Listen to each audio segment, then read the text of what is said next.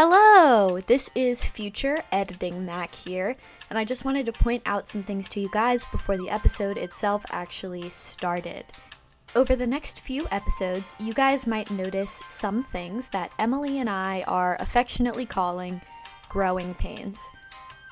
Essentially, we are experimenting with different methods of recording, specifically remote recording, um, meaning that Emily and I are not actually physically in our studio together, but rather doing our podcast over Discord and other various platforms.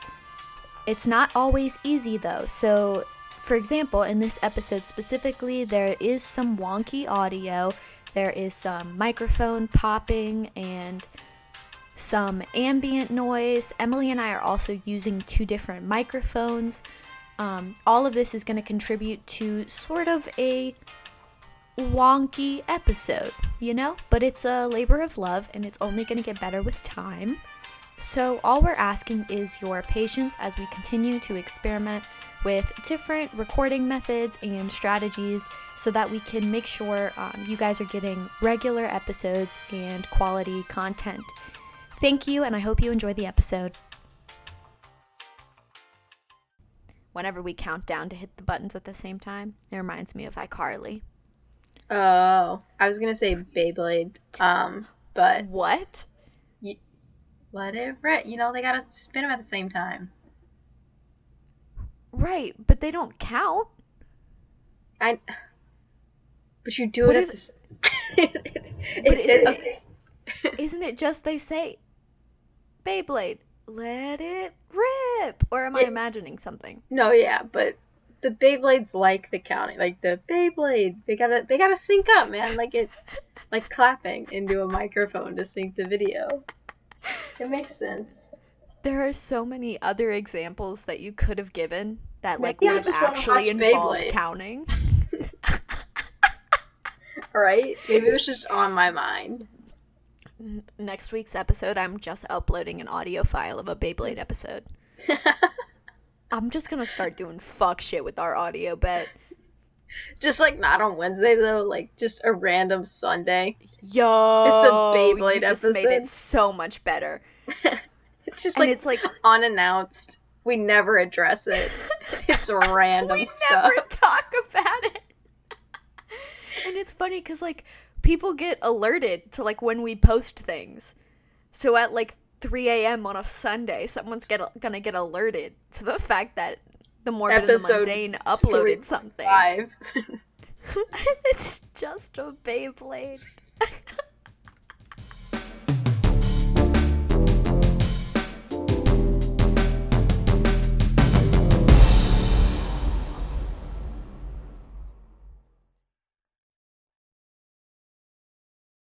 My mom would get so mad at us. Oh yeah. She she called me um last week when episode 13 went up and was like, "I caught up on all your podcasts this morning." And I was like, "Even the one that uploaded today?" And she was like, dot dot dot. Well, not that one, but and then she got really excited to tell me about our podcasts. She uh she really liked our MK Ultra episode. I liked that Um, one too. She also really liked, once again, another fan of the combat whales. Yes. I should start a fan club. Let's make shirts the combat whales? of Russian combat whales. I hate that. I hate that. No, remember there was a oh my gosh, I have it in here. It's like the underwater task force or something. We should make like a military esque shirt with a combat whale on it. Oh my god. Guys, It's let like me know in. Discord if you'd buy it and I'll get on it. I'll get on it. We put it on Redbubble. I will though. I will start Suddenly a we just start. Suddenly we just start seeing people in task force shirts. Isn't that like so a fun. felony to impersonate a government agency? I don't know, but that'd be a great way to find out. So what did you do this week? What did I do this week? Um, I helped clean a house. I walked some dogs and I did some DoorDash. Oh, and I'm watching a cat right now too. I'm just doing Oh? odd jobs now. It's anything. Just pay me. Just pay me. Just pay me. Um, I did research for the podcast. Oh wow, same. Uh, Twinsies. yeah, I don't know. I've just been kind of like doing stuff and getting stuff done. What have you done? Um, I pirated a lot of content. Oh, I did see that. Am I allowed to say that? I really feel like I like nobody's gonna care. It's like what's done is done. Right? But it was like a lot of stuff. Yeah, but I know like at least twenty people that have pirated the same stuff. So, um, I don't know if she, I don't actually don't know if she listens, but my, um, in my freshman year of college, she lived across the hall from me in the dorms. Love her to death. Um, she once got me in trouble for taping a bunch of bananas to my door. She broke into my dorm regularly to pose a skeleton on my bed. She was cool as fuck. But, um, she pirated an episode of Game of Thrones and then got a cease and desist letter from the school and like got in trouble for pirating content on school Wi-Fi. Oh, that's so funny. And I've definitely pirated stuff on school Wi-Fi, so hopefully I didn't miss my letter and I'm about to get like hunted down by the government. She got a whole ass cease and desist order. Oh my god, it was so funny. That's crazy. I'd be terrified. I'd like No, literally, I think she had like a disciplinary thing.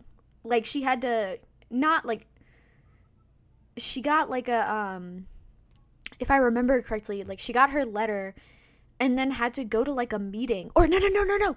She had to write a paper on why piracy was wrong oh my gosh. so that she wouldn't get in trouble with the school. like this is not a joke. Like I can't make this That's up. so weird. it was so funny. Oh my gosh. It's so funny. That's that's intense. For Game of Thrones too. it's not even Right, something you right. keep. for Game of Thrones. It's just something you watch and then you you forget about it. And then Right. I got in trouble. I pirated books. At least I'll always have the physical copy. yeah, yeah, see. I cracked Sims, but that's fine. I cracked Sims, but cr- fucking um pirating Sims is like a whole different beast. It's a lot. Like that's a it's a lot. That's like hundreds of dollars worth of gameplay. Yeah. What have you um have you gotten the oh what was it called? The cottage core, the new stuff? I haven't. I don't think it's um you gotta you gotta wait. It usually doesn't drop right when the it actually comes out because you gotta wait for somebody to crack it. But I Mhm. probably will. There's cows. It's kind of cool. then there's cows. Um, I have not pirated The Sims in a very long time. The last time I pirated The Sims, it took eight hours to download and eight hours to install, and I watched Bob Ross the whole time. But What I way to go. definitely I loved when destroyed my computer. Mine, I was, uh, whatever I was using to get it, at one point it said, like, time left to download, and it was just the infinity symbol. And I was like, oh, cool, I'll never get it. oh, cool! I'll never get it ever. It, it, it wound up only being like 10 hours, but Only it's a lot. It was a lot better than infinity. an infinite amount of time. That's funny. I'm just, I, I'm glad they programmed it to be able to say the infinity sign. Like, not error. It just said infinity. Do you remember? I don't know why that reminded me of the um the what was it? Film theory episode where he did the math on how long it would take for Oh, what was the video? It was like Shrek, but every time anyone says a vowel, the entire Toy Story franchise plays, but anytime the color green is on screen, the B movie plays like you know what I'm talking about? Yeah. he did the math and it yeah, was that um like 4 billion times older than the earth. Oh no. Like he did the I watched that whole thing. And it was it was some math, bro. I watched one that was like 17 years, and I was like 17 years old when the meme came out. So I was like, my entire life up until this point would be watching that video. it was yeah. Um but it was like I just remember that it was like if you started this video at the beginning of creation, it would like outlast the solar system or like something crazy. That's like, oh shit.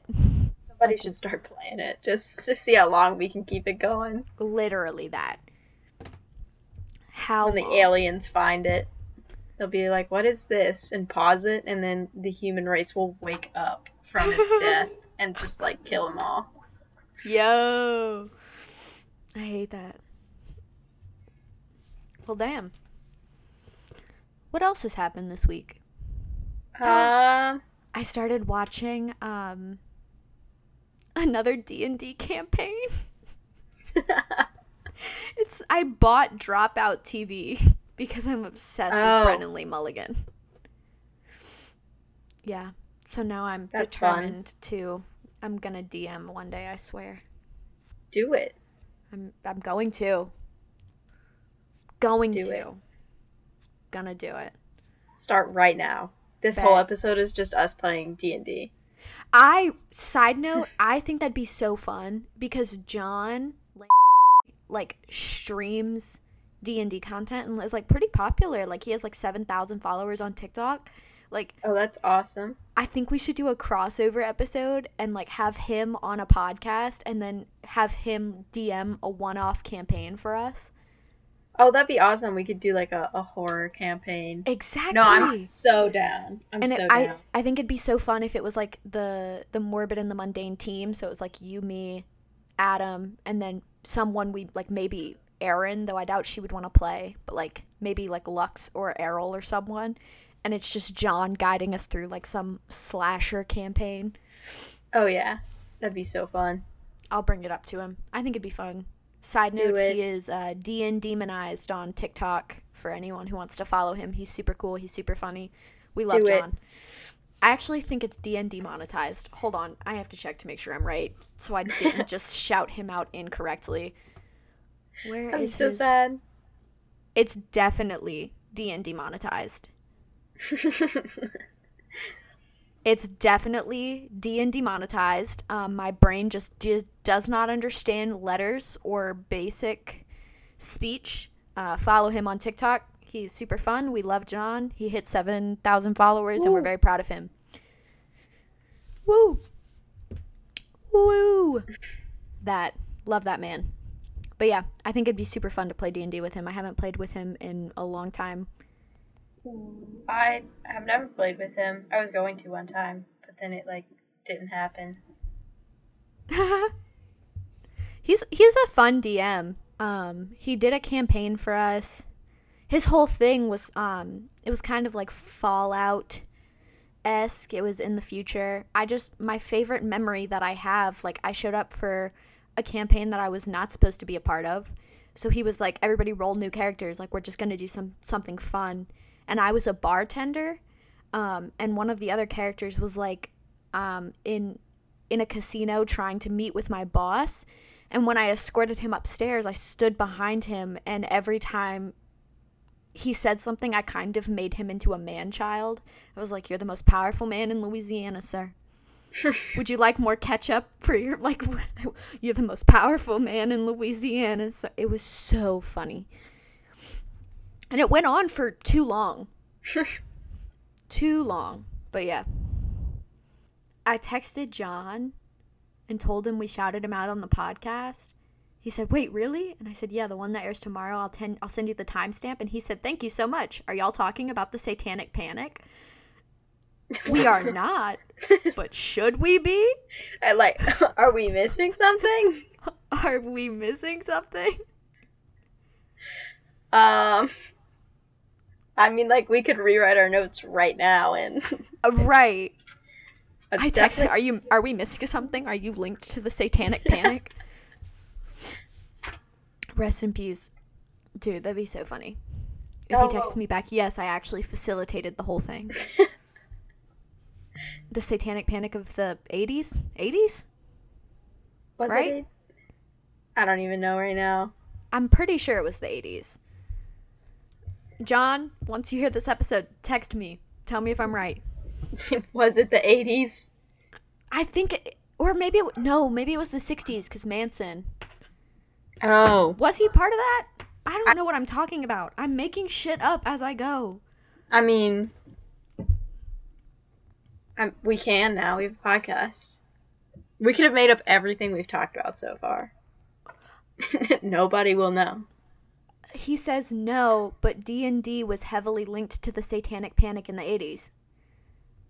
Oh yeah, because it, it's all magic and stuff. It's the same reason like why Harry Potter was gonna be banned. It's just the sorcery and magic, and you fight demons. It was like we can't have our kids playing this. That. I do remember that now that we we talk about. So now we are talking about the satanic panic. I okay. Well, let's why don't I think this is the perfect transition for us to actually talk about what we're going to talk about this episode. Are you? So you are talking about the satanic panic? I am not talking about the satanic panic. but we will in the future, promise. But um today I have something that I think is kind of fun and frisky and fresh. I changed my topic 4 times to get here just so we know. Oh no. Um, I actually did about a week and a half's worth of research for a different topic, including like watched multiple documentaries and a BBC special, like, and then scrapped the whole thing. are you gonna do it at some point, or just no? Mm. You threw it. Maybe, I don't know. It just got to be a lot, and I kind of realized part of the way through without giving too much away, it would have been kind of like me coming onto the podcast and talking about the making of like the Blair Witch Project, which isn't like inherently spooky, but the content was, you know? Yeah. So I don't know. I don't know how I feel about it. I might bring it back. Um, it's cool, but I scrapped it. And now I'm talking about something else. What is Ooh. what is that? Something else?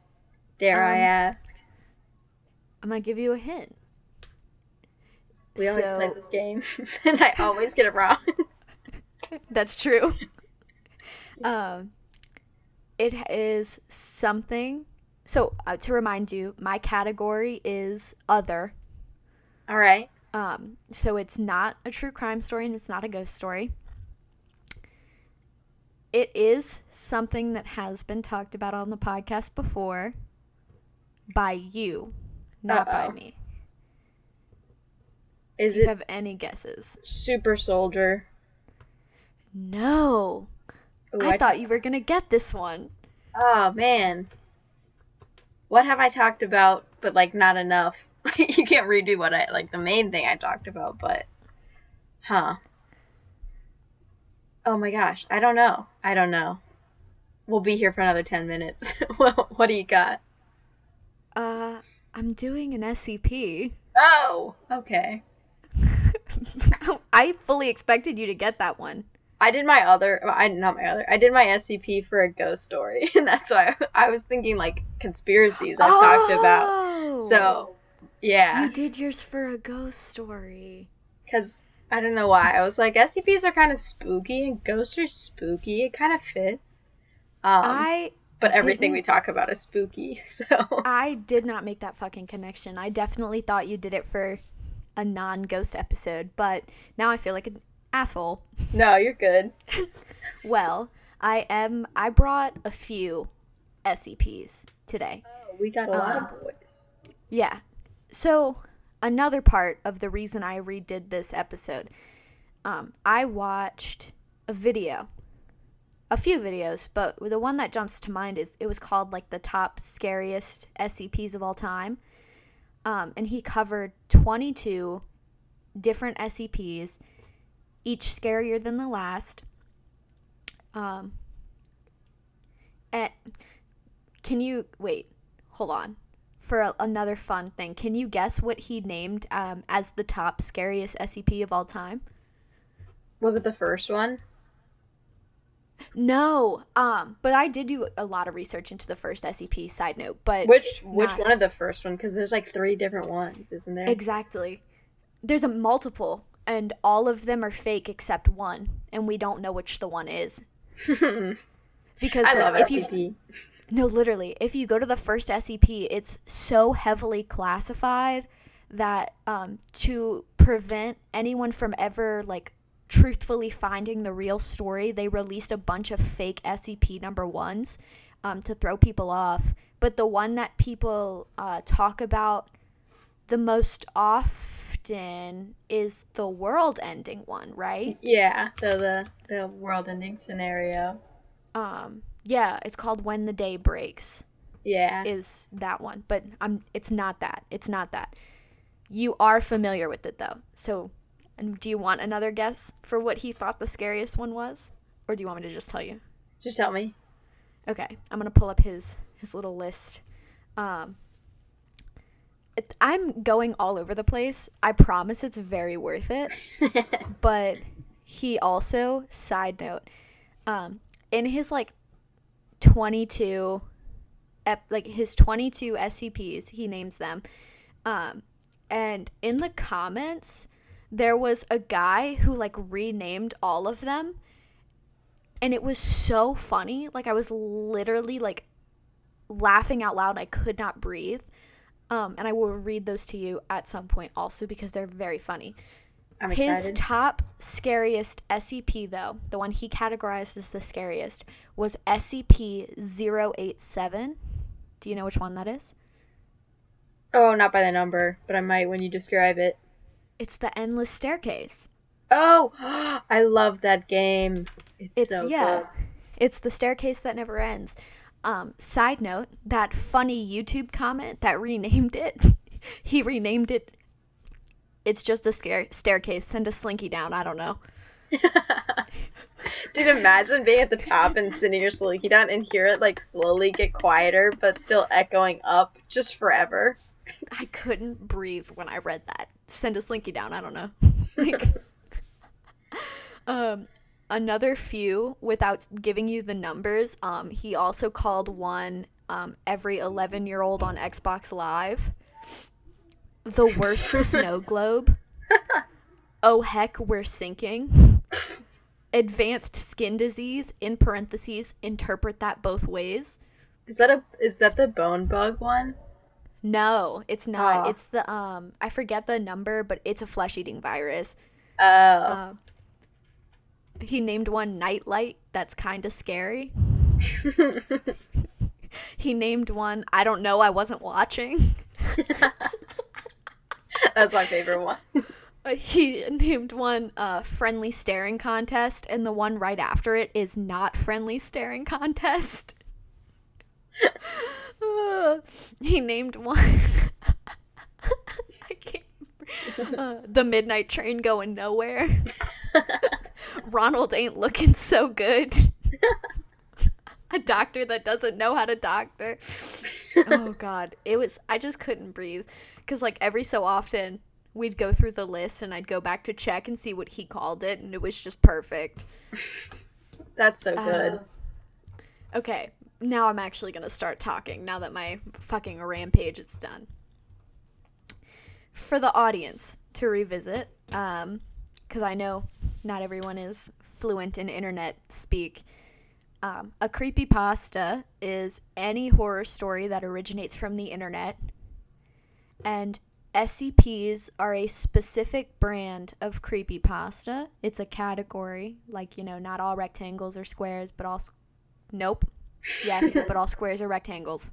yeah. So all SCPs are creepypastas. Not all creepypastas are SCPs. To be an SCP, it has to be classified um, under the SCP Foundation, fictional.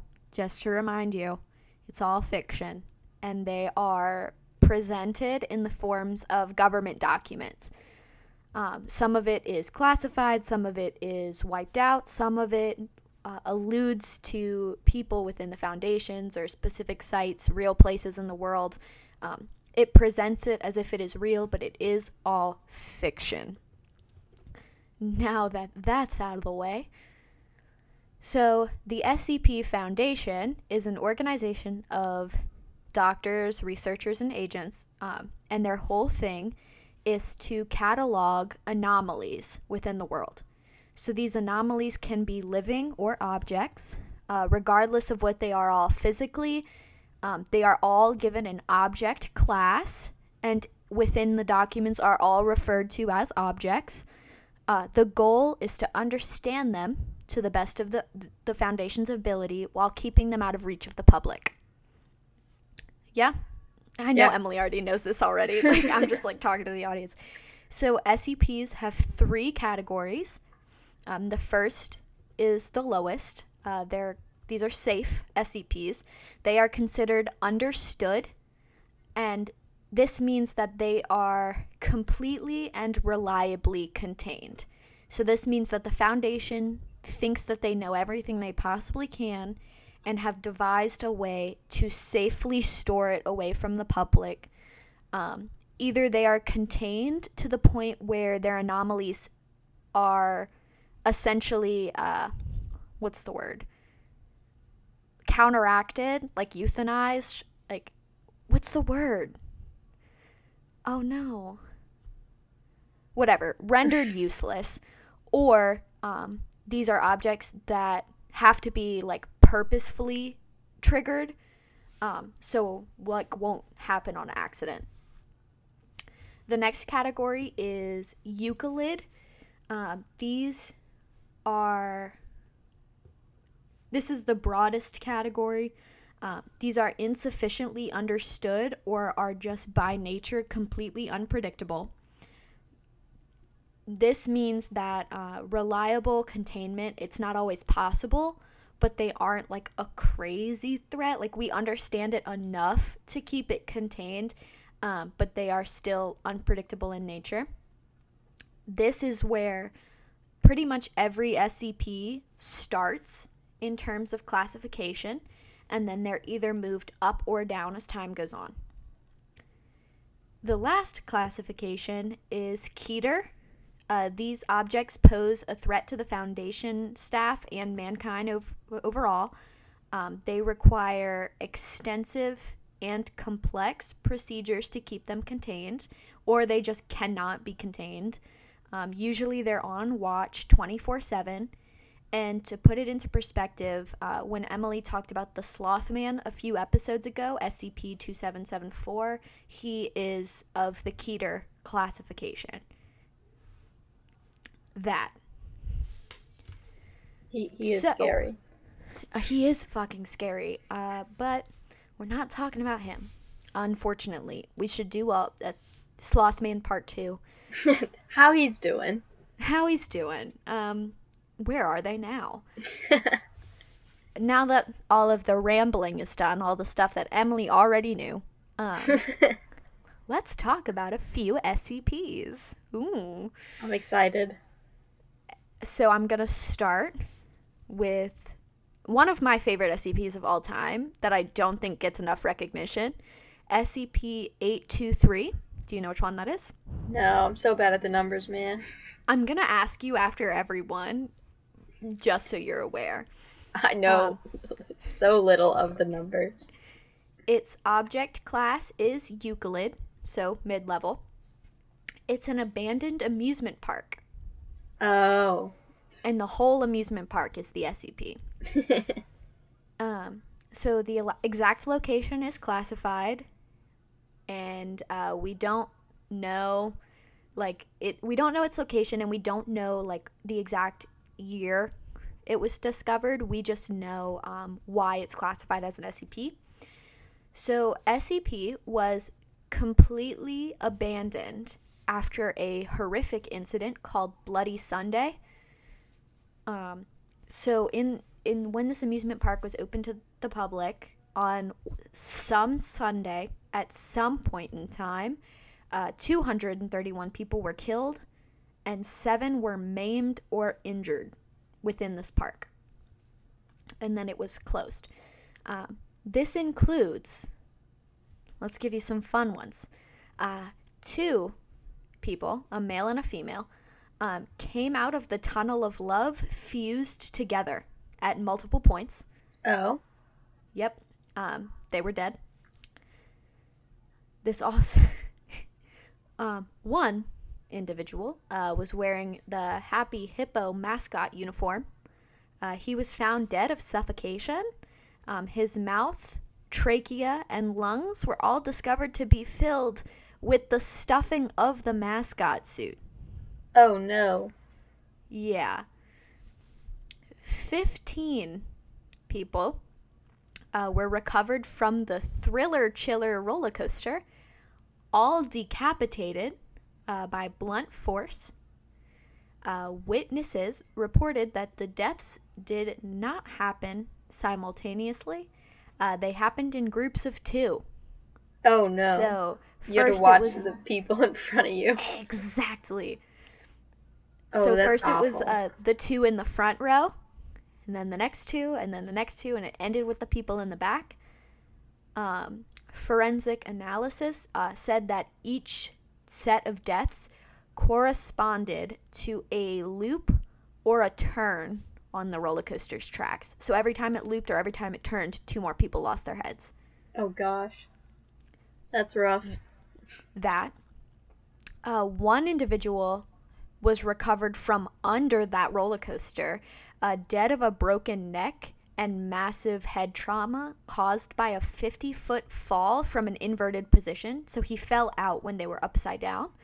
Um, mm, so people said that somehow he managed to get himself out of the safety harness halfway through the ride at some point when he noticed that people were losing their heads. Oh, so he was trying to escape. Yes, and he still died from a 51 foot fall. Yeah, bad time to escape the safety harness. So everyone I've listed so far has been dead. I'm going to tell you about one of the people who were maimed next. Yeah. He's he lived. I- Um, I hate that it was like hundreds uh, or a hundred something people died and only seven of them got out. yeah, and the ones that got out were maimed. Yeah, messed up. So one individual was found dismembered in the House of Mirrors. So his left arm was found 16 feet to the north of his torso. His left leg was found um, inverted and attached to the ceiling. And his right leg was found in possession of the person who lived, uh, subject 79. Subject 79 had partially consumed it. Hey, Um, forensic analysis indicated that the teeth marks um, were his, and to date, no one has ever found his right arm. the other guy probably ate it. Exactly. He most certainly ate it.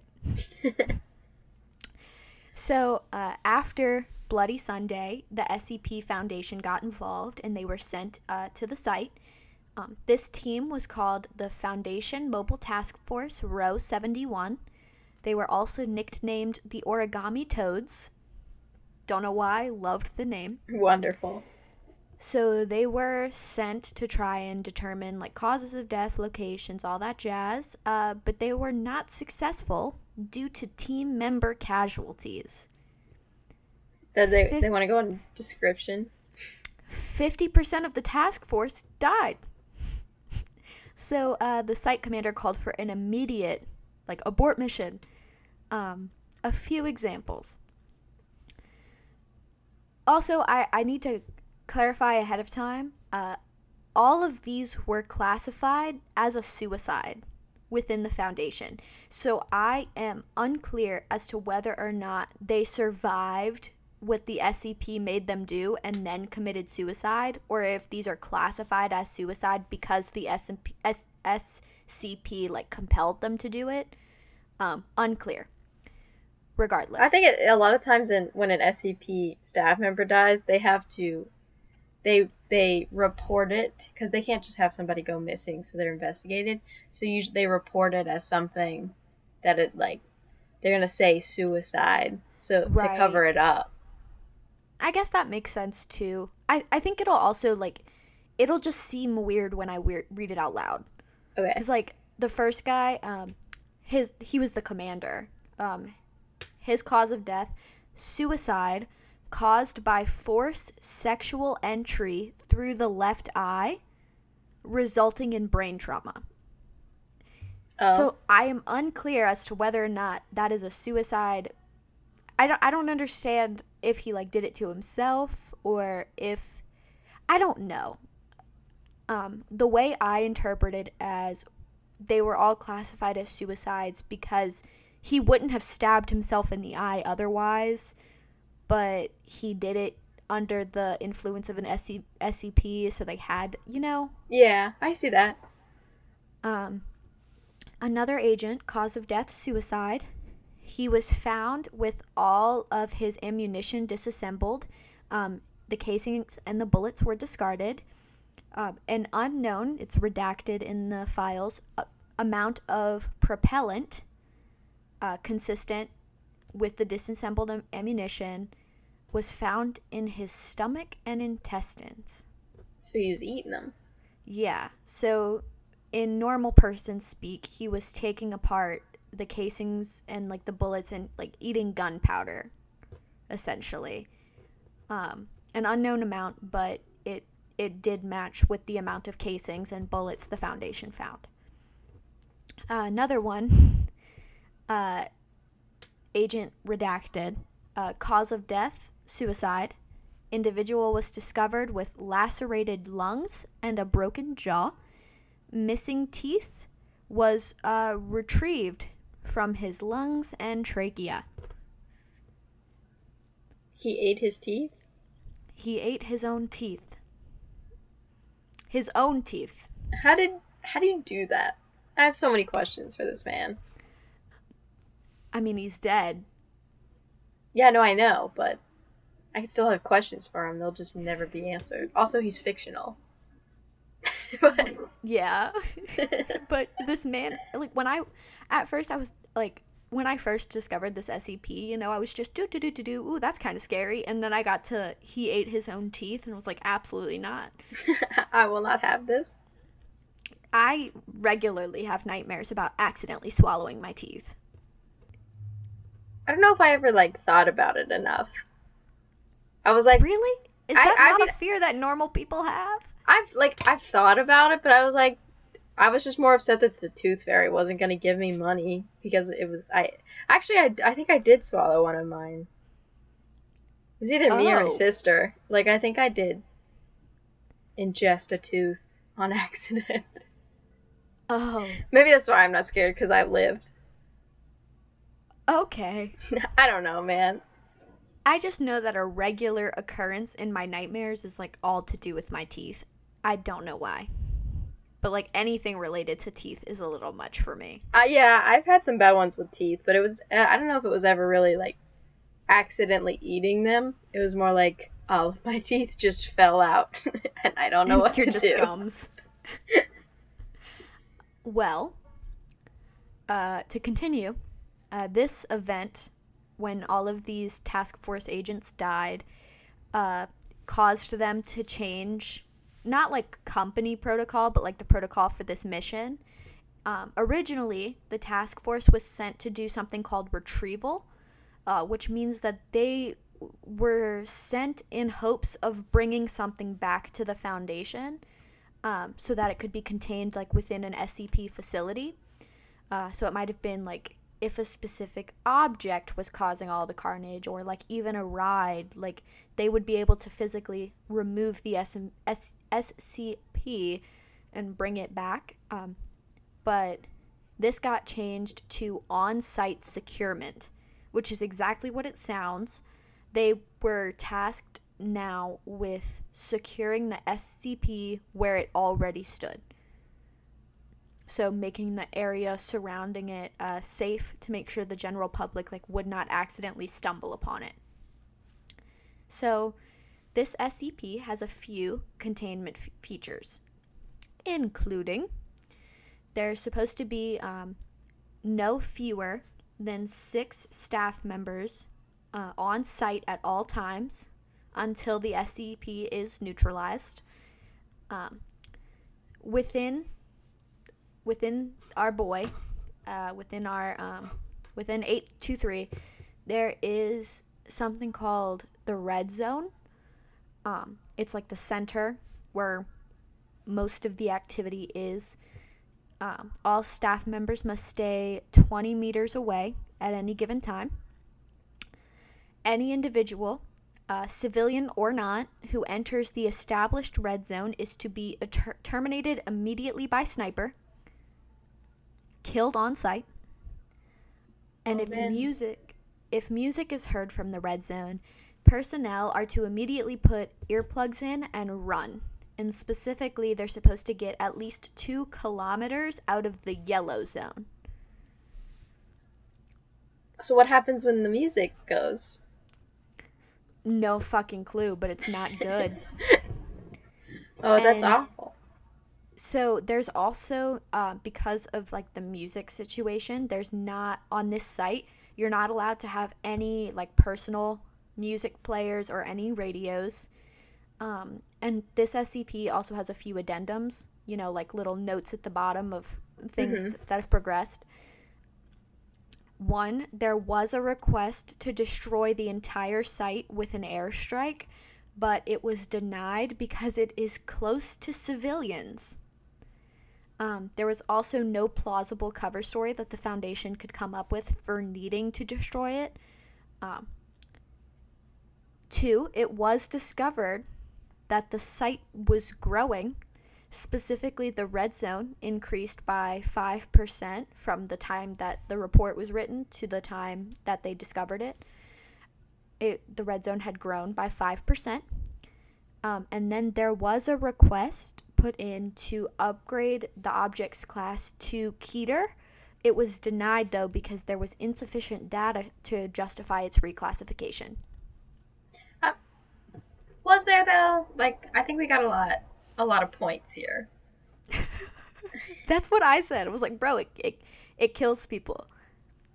It But I starts mean, like- playing music, and your only instruction is to run, and you don't even know why because That. the people who were in it when it started playing music died.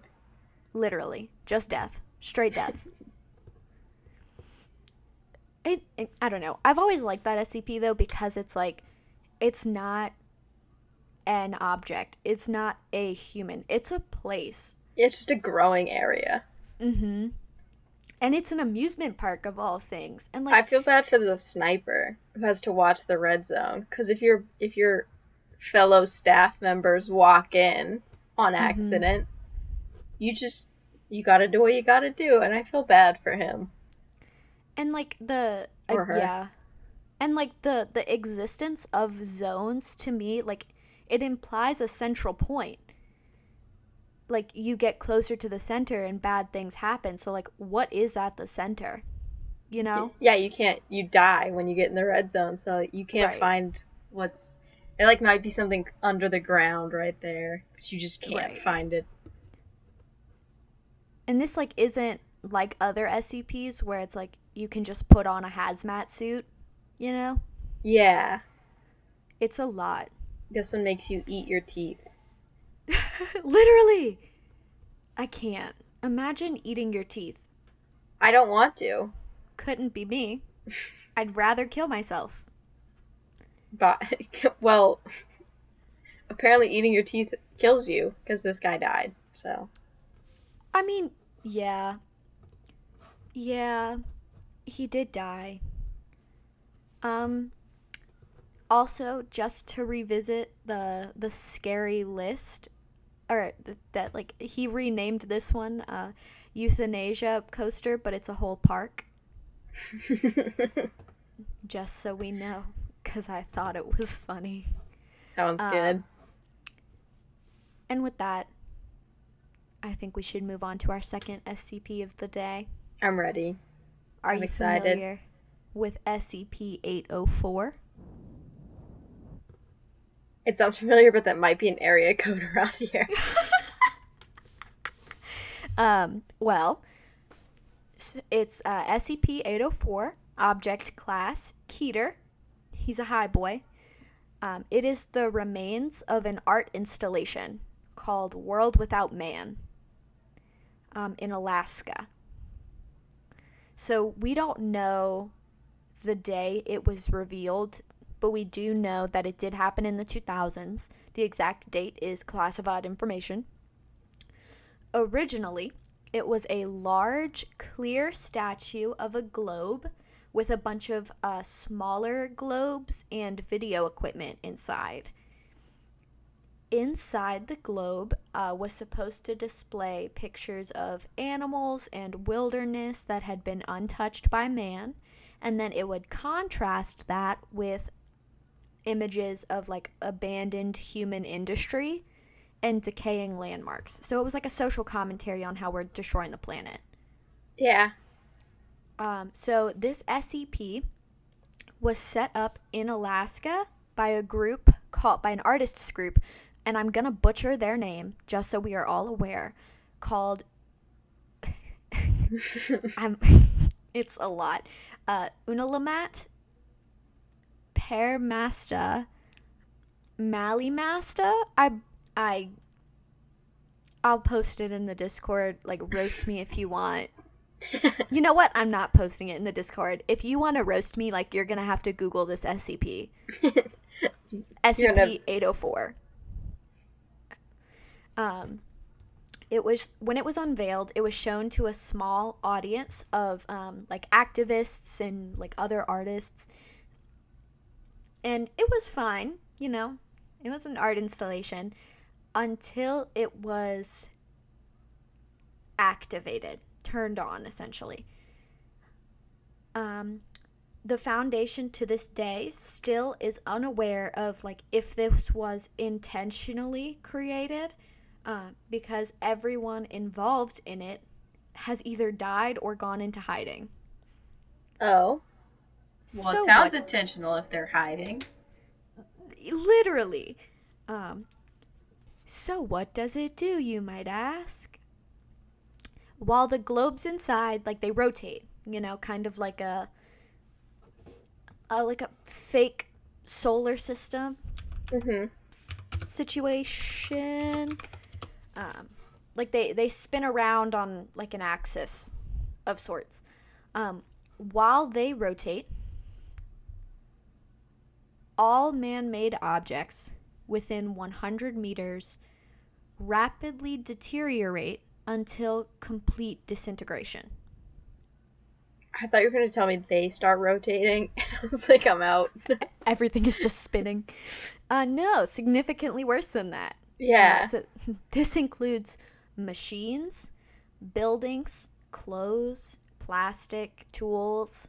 Um, the range also gets bigger the longer it's active, and the closer you get to the SCP, the stronger it gets. Oh, so you like disintegrate in seconds up by it. Yeah. Oh Um, no. The kicker is that human tissue is also affected. Because it's uh, man-made. Exactly. That's Granted, so though, it is it is slower than like the physical objects. Um, it sort of like saps away your body mass. So more likely, like victims will usually just look crazy emaciated. Um, but eventually, though, it does lead to skeletal collapse and then death. That's terrifying. That non-human life is completely unaffected, though. So like animals, animals are completely fine. That's fair. uh, like plants, anything like that. Um, and people who escape like the area of effect, um, usually like their their symptoms look like they were starved for a long period of time, even though like it was a few minutes. Um, they can get help though, and usually medical care like will help victims of this SCP uh, return to like full health if you get to a hospital in time. All right. According to this foundation, SCP 804 has the potential to literally remove all traces of humanity from the earth in a matter of a few weeks. Oh. Mm hmm However, uh, it is not immune to itself Oh, because it's man-made. because it's man-made. It it deteriorates at a slower rate, and this also the deterioration only happens when it's active. So if it's not active, it's just kind of chilling. How Uh, do you when it's- unactivate it? I will get to that, promise. um, so the because it's not immune to itself, it slows down over time. So the radius will still grow, but at a slower rate, if that makes sense. yeah, I got you. Okay. So compared to how it was when it was originally activated, now it, it is moving a lot slower as it slowly destroys itself. The Foundation also believes that there's like a mental compulsion attached to it, but those tests are still ongoing as of today. So, uh, because of this, SCP 804 cannot be moved um, it is still in Alaska because the Foundation believes it would destroy its own holding cell. Um, there is a camouflage tarp thrown on it, and there are SCP facilities for testing that have armed guards to monitor it. Uh, anyone who trespasses will be given Class A, like anesthesia, or, am yeah, I said that right. Yeah. No. Am amnest whatever. They're gonna make you lose your memory. Um Yeah. or you will be terminated, but that's to the discretion of the people monitoring it. There is also a fail-safe plan in place for if this SCP is taken by like hostile armed forces. Uh, this data is classified though. Makes sense. You don't want the bad guys just look it up. So, let me tell you a little bit about what happened the day that SCP 804 was activated for the very first time. Let me tell you a little story. Okay, Yay. it's a fun one. Um, so about five minutes, five minutes, five minutes after it was activated, it reached a nearby town. oh. So at first, uh, the people who were not at the art show panicked. Um, a bunch of emergency calls were placed. However, the town was pretty remote, so it took about 30 minutes for help to arrive.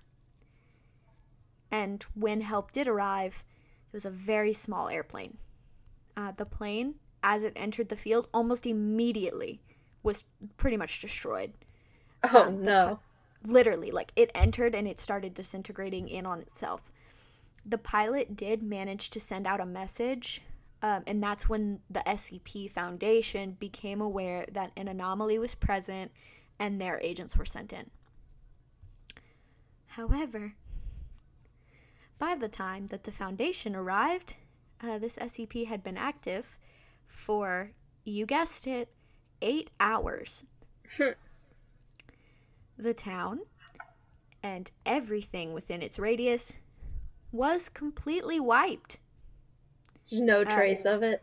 No trace of it. Like That's every awful. building, um, they were there were people who said like the way that the buildings disintegrated, it didn't even like it wasn't even like huge chunks of concrete falling. It was like everything literally was turning to dust, you know? Like no one was killed by the force of a roof falling on them. If that makes sense. It's all like s- Just turning to ash. dust. Like Thanos Literally. snap.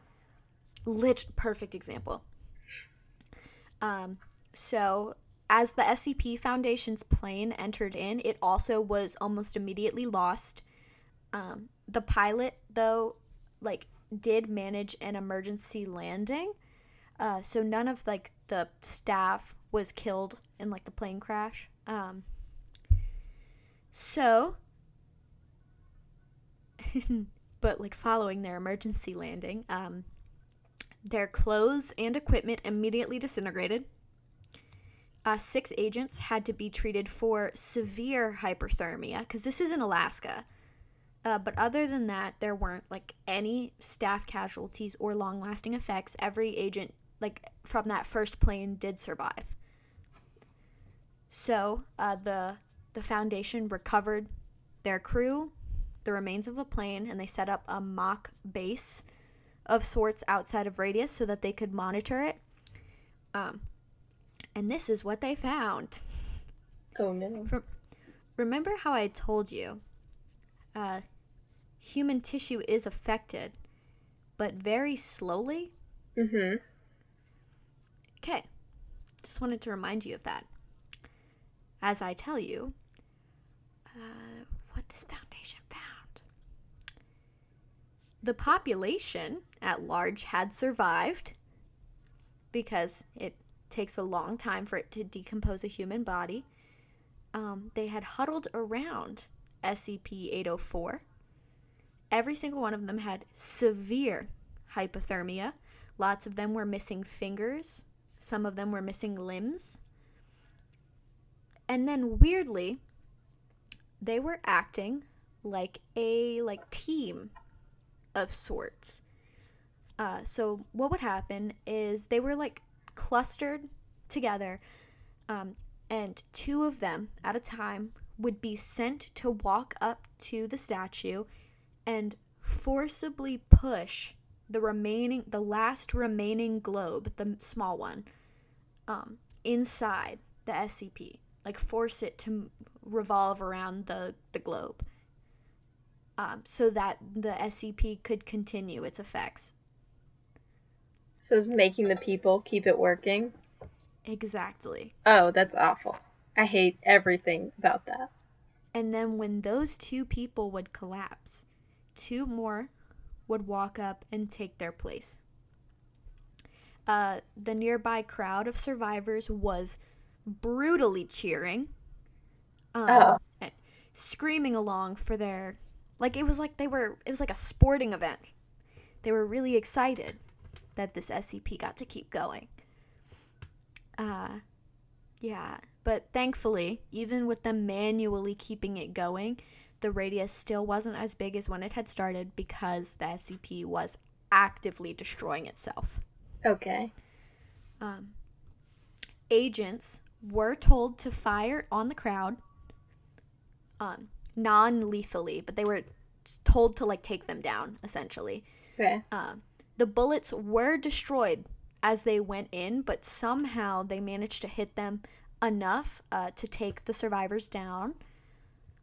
And when the last globe had no one left to manually spin it, the effect ended and the agents were able to move in and secure the site. Okay. The survivors did brutally resist, uh, but they were so emaciated that, like, there was no chance that they were going to fight down, like, fully armored guards. Yeah. A lot of them literally chose to lie down in the snow and just die. Oh, that's oh, that's so scary. Um, others intentionally tried to provoke agents into killing them. Oh, they would just be mean. literally. It reminds me of like when the the people in England, the guys with the tall hats, and people try to get them to to laugh. Except a way more messed up version of that. A guard at like Buckingham Palace? Is that what you're talking about? Yeah, when people try to get them to smile. I hate you. I hate that comparison. These are like emaciated. It's nothing like that. They're look, I'm not trying to get you to smile. I'm trying to get you to shoot me. yeah. Okay. Uh, um, the the few survivors who were taken into custody all refused medical care, and all of them ultimately died. wow. I hate So- that. That's why the foundation like believes that there's some sort of mental compulsion that goes along with it, um, because like all of the survivors like kept it going and literally chose to die when it stopped. Um, but there's no proof of that because it's never been activated again. Like they're That's not gonna good.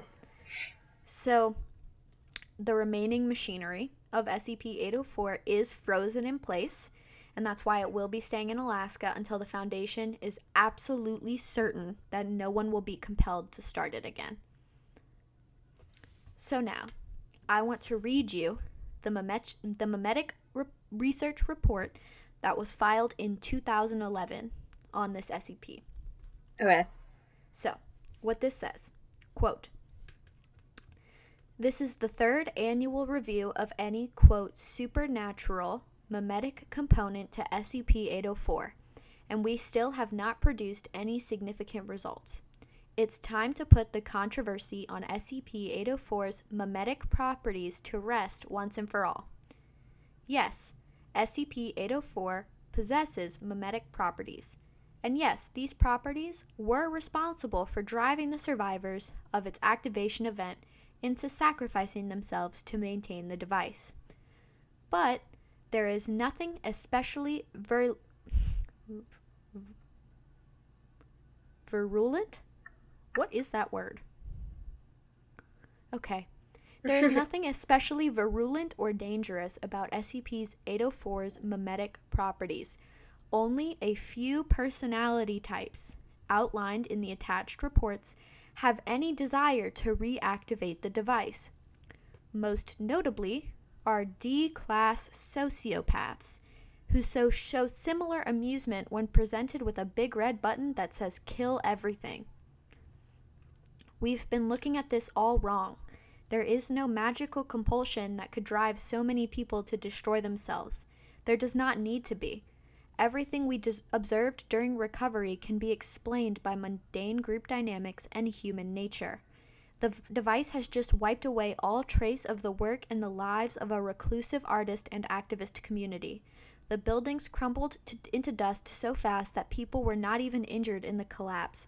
And at the center of it all, a world without man turned around and around in its increasingly rickety platform, offering a deadly premise that has been presented to them as an ideal a cure for the virus known as humanity. So, why did a group of activists throw themselves and their neighbors into the deadly workings of a machine that they thought was going to wipe away all human life and all of Mother Earth? They simply wanted to do it. That's scary. Isn't it? Like, they just wanted it. Yeah. Because, like, essentially what they're saying is, like, yeah, there are some compulsions that go along with it, but the idea of destroying the planet and all of humanity, like, that's not what they're, com- what it's compelling people to do. It's compelling people to keep it going. But, like, the starting, like, those people just wanted to do it. That's so like a, a weird like mental thing to get around. um, to uh, to continue on with the trend of that very funny list of renamings, uh, this one was renamed the worst snow globe. Oh, yeah, I see it. but yeah, that SCP, uh, I had never heard of it before that video, but like it's it's a lot. That's a And, good like, one, also- yeah. Also, for those of you who are like not familiar with SCPs, there are images of all of these things. Like the video I watched, I thought was especially cool because um, there was clearly like a lot of time and effort put into it. Like I'll post it in the Discord because like I really am obsessed with that guy's video. Uh, he included like security footage of the SCPs in their containment cells. Um, he included like because all of those things are available, you know. And then he included like the images and it it, it was so well done. It was so well done. Um, he included security footage of SCP-804 in Alaska because that is how seriously some of these SCPs are structured.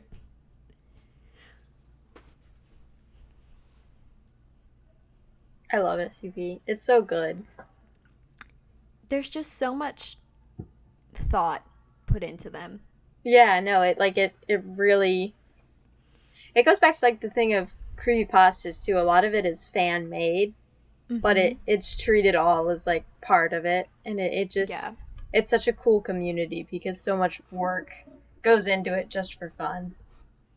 that and like some of this stuff is so creative like i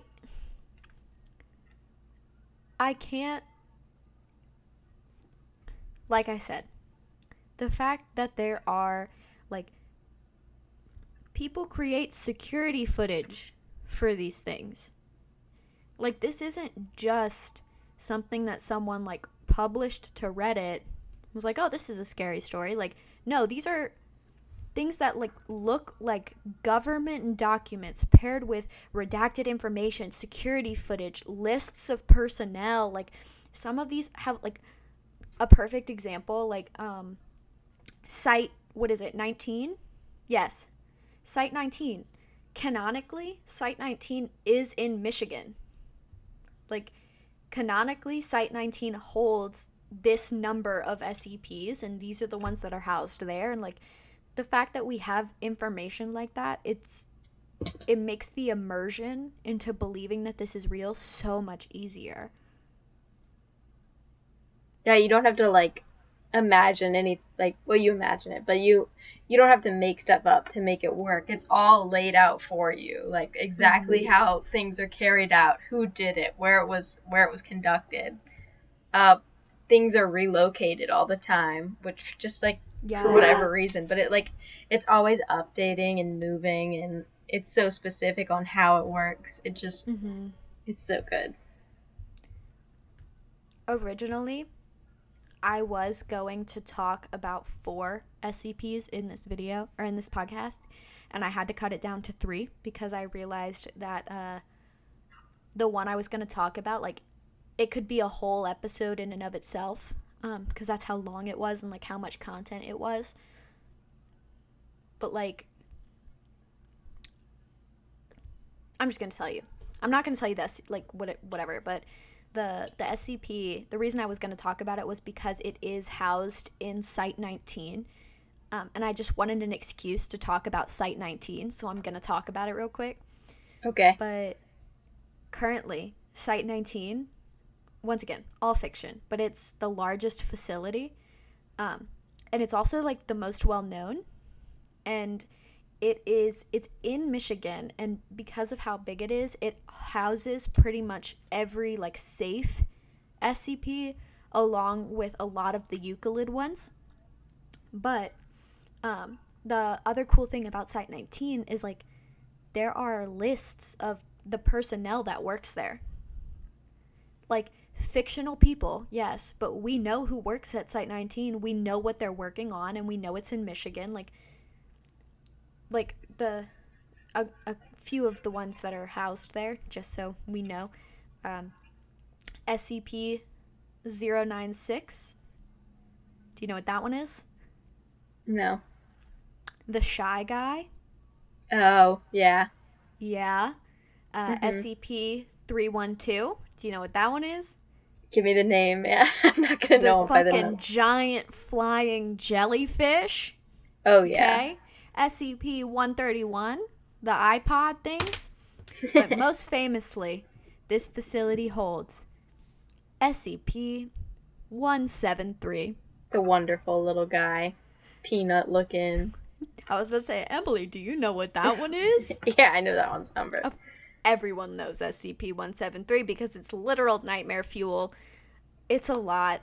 Uh, there's a game on it, but like the fact that canonically, like, yeah, it's all fiction, but I know that SCP 173 is in a containment cell in Michigan run by these doctors, run by this, like, that. The fact that I can say that Wonderful. the SCP I was going to talk about, and I'm going to tell you what it is so you don't research it. Um, because I did all the research for it and then cut it because it was too long. I was going to talk about SCP 049. Do you know who that is? Give me the name. The fucking plague doctor. Oh yeah, yeah. I love him. Right, I'm, obsessed with that I used story. to. I now that now that you say it, I know that one's number. I've like drawn him a thousand times. Mhm. That's one of my favorites. I did so much research on him and had to cut it because it, it's gonna be its own episode at some point. Oh, yeah. When when what episode is this? Fourteen. Mhm. I'll do it for episode seventeen. How about that? You know, the audience knows. On episode 17, I'm going to talk about SCP 049, the Plague Doctor, and I'm going to play all of his interviews, and I'm very excited. Um, but what? Which? What am I doing for episode seventeen? Like, what is my topic? it would be another one of these today. Oh, a ghost. Yeah. Okay. I do, um, I count like SCPs are in my other category since they're like fictional. Mhm. So, I mean, I don't care if you tell an SCP for a ghost story, it doesn't matter to me. But if I do another SCP, it'll always be on uh, one of my conspiracy episodes. I'm gonna do one for a true crime, just so we have one on all three. No, you just sprinkle in some like nonsense. It's like, Oh yeah. no. Today for my true crime, I have Five Nights at Freddy's. Wait, can you please do Five Nights at Freddy's for a true crime episode? That'd be so funny. I really want to now that I said it, but do you know how many times I've like stayed up for like two days and like tried to map out Five Nights at Freddy's and what is going on? And it Oh, never, dude, it's a, a fruitless adventure, and it's like I've spent like days of my life trying to understand what's going on. That.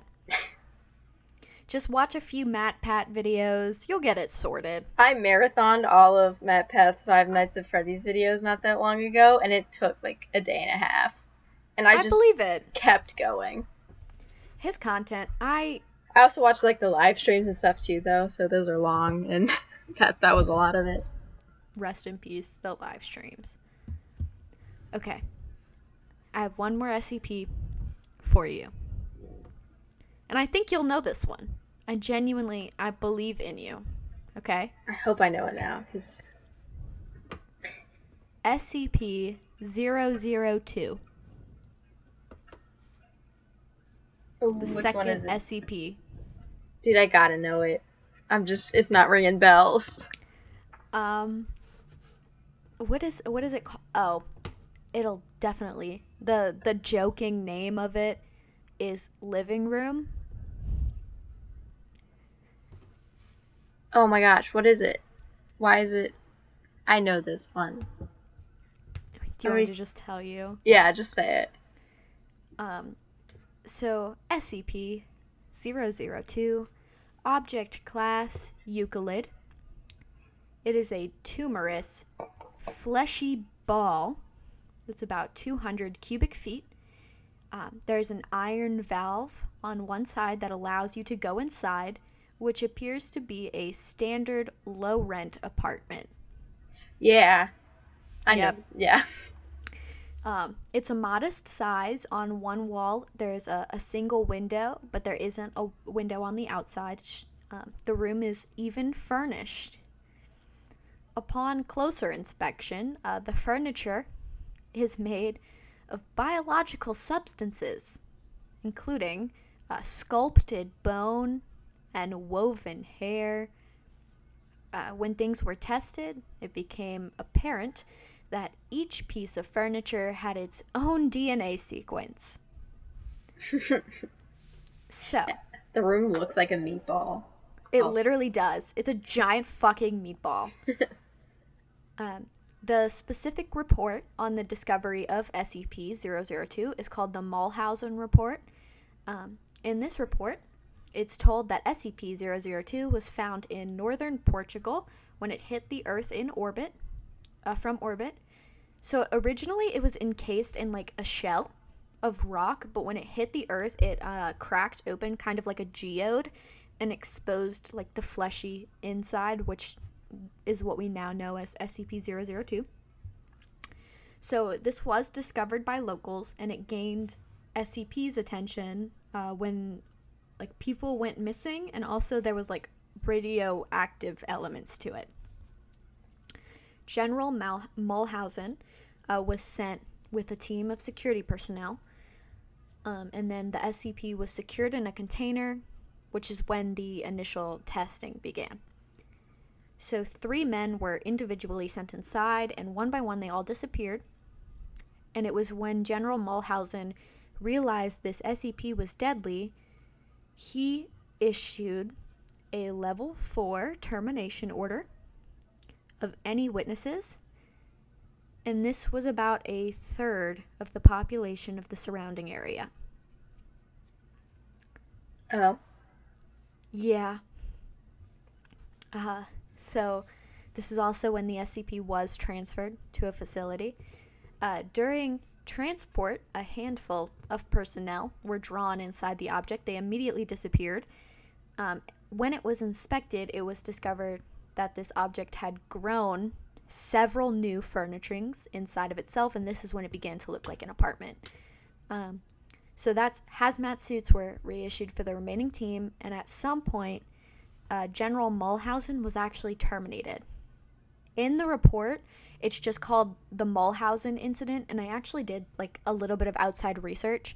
Um, there is a whole completely separate of SCP-002. There is a report called like the abnormalities report or something like that, um, and it's a bunch of incidents within the Foundation. One of them is a doctor talking to a soldier. We don't know their names, but a lot of people think that this is Mulhausen, um, talking about the brutal murder of the the surrounding population. Um, and a lot of people believe that like Mulhausen was fired when he got back to the facility for literally how many people he had murdered to cover up this SCP. Um, and because like murders they, they aren't exactly like easy to cover up like Yeah. but uh, regardless after his termination the scp was secured in the facility and now uh, no one with a clearance below level 3 can go in go into where it's contained uh, scp is connected to a power supply at all times to keep it in recharge mode and in case of an outage uh, there is an emergency barrier and also like evacuation protocols. Uh, the containment area is at negative air pressure at all times and uh, teams with a minimum of two people are supposed to monitor scp-002 at all times. Um, they have to keep in physical contact with each other because uh, this is to confirm that there is a real person with you because if you aren't touching them, your perception can be manipulated by SCP 002, even if you aren't inside of it. Um, it's like it draws people towards it. And like I said, no one below level 3 is allowed to enter. Uh, the requirement can be waived with written permission uh, from two level 4 administrators.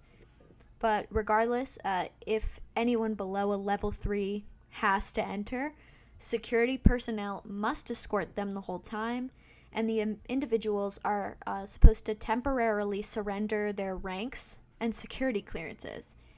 Because once you're exposed, you're immediately, like, after you're done, you're immediately taken five kilometers away and have to go through a 72 hour quarantine and psych evaluation. And only once you're done can you be given back your ranks and clearances. Oh. So, um, in case it hasn't become obvious, uh, the way this SCP functions is when people go inside, they disappear and they turn into furniture in the apartment. Um, so, in the time at the facility, uh, it has further furnished itself with two lamps, a throw rug, a TV, a radio, a beanbag chair, three books in an unknown language, four children's toys, and a small potted plant. Tests with a variety of animals, um, including like higher primates and like monkeys, have they don't have a response from SCP-002. Um, cadavers also don't pull any response. Whatever process it uses to like change a human being into the furniture, it can only be it can only happen when it uh, when it is an alive human being. That's interesting. Isn't it? I don't like Isn't that. it? And uh, I would just like to revisit its funny name is the living room Yeah, because it is a living room. that's fair. That's fair. I get it. Wow. How fun. it. It's the fact that each piece of furniture has its own DNA sequence. yeah, that me. it it doesn't mix and mingle. It it keeps its people separate. No, it's like if you die, you are becoming a lamp, Chad. Like, I want to I want to do like a BuzzFeed BuzzFeed quiz. Like, what piece of furniture would you turn into? oh turn my into? god. what piece of furniture would SCP-002 turn me into? Surprise. Uh, mine would be a snow globe. To remember our good friend SCP what was it? 804? 804. 804. 804. Yeah. That's fun. Isn't it? The the meatball. I can't believe I forgot the meatball. My favorite is like the security footage. Once again, I'm gonna link this at this video in our Discord. It's so good. The security footage for that SCP, it's almost comical because it's a giant fucking meatball with a door on it. Yeah, no, it's just And, like, there. There's a landing like because it's in a giant like it almost looks like a, an airplane hangar, um, with like a you go up some stairs and there's a platform so that you can be at like the same height as the door. But like that's all that's in there is a giant meatball and a fucking airplane hangar. Yeah, It's just a white room, or like a, a very plain clinical room. and, And a the- meatball. The footage of the inside also very funny. Like I know that that's a person, but the couch looks like it's made out of ground beef, dude. Like I can't. Like it's literally like I can't. Who's the Who's the guy that made people into furniture? Oh, what's his name? Oh my god. Ed uh, Gein? Tex- Ed Gein. Ed Gein. I was gonna say Texas Chainsaw Massacre is based off of him. yeah, Ed, Ed Gein. Gein, the nipple belt. I Oh. belt of nipples. Dang. It's it's pretty crazy. Don't look it up. Or do. I can't dictate your life. But like, I'm sure we'll talk about Ed Gein at some point. oh for sure. One of us has to. But like, damn. I feel like he would feel very at home in the meatball. in the meatball. It's his kind of room. A people room. I can't. This is not funny. Like people died. Yeah, we Fiction- can lie. It's, fiction- it's fictional, people, It's all die. But they died. The meatball killed them. what a way to go, though. No! I'm a lamp now. I'm a I wonder if they're like I okay. SCP-002 is like it's one of the early ones. It's in the top 100. Like a lot of those are just weird, you know? Oh yeah. like like 049 which is like the plague doctor like a lot of the earlier scps are just fucking wackadoodle and we're in like the 6000s now yeah. The competition right now is for the six thousands. like i need to know though i need more information on these weird ones like i need to know if the furniture is conscious Yeah, I want to know like if a certain blood type dictates what kind of furniture you are. Oh i didn't that'd be so fucking cool well We not- email SCP. We're like, hey, we have questions hello. about the second guy. Tell me more about numero dos. I can't. I can't. My dear pal, are you in need of an intermission? I am. I'd have to pee. And intermission. Wow.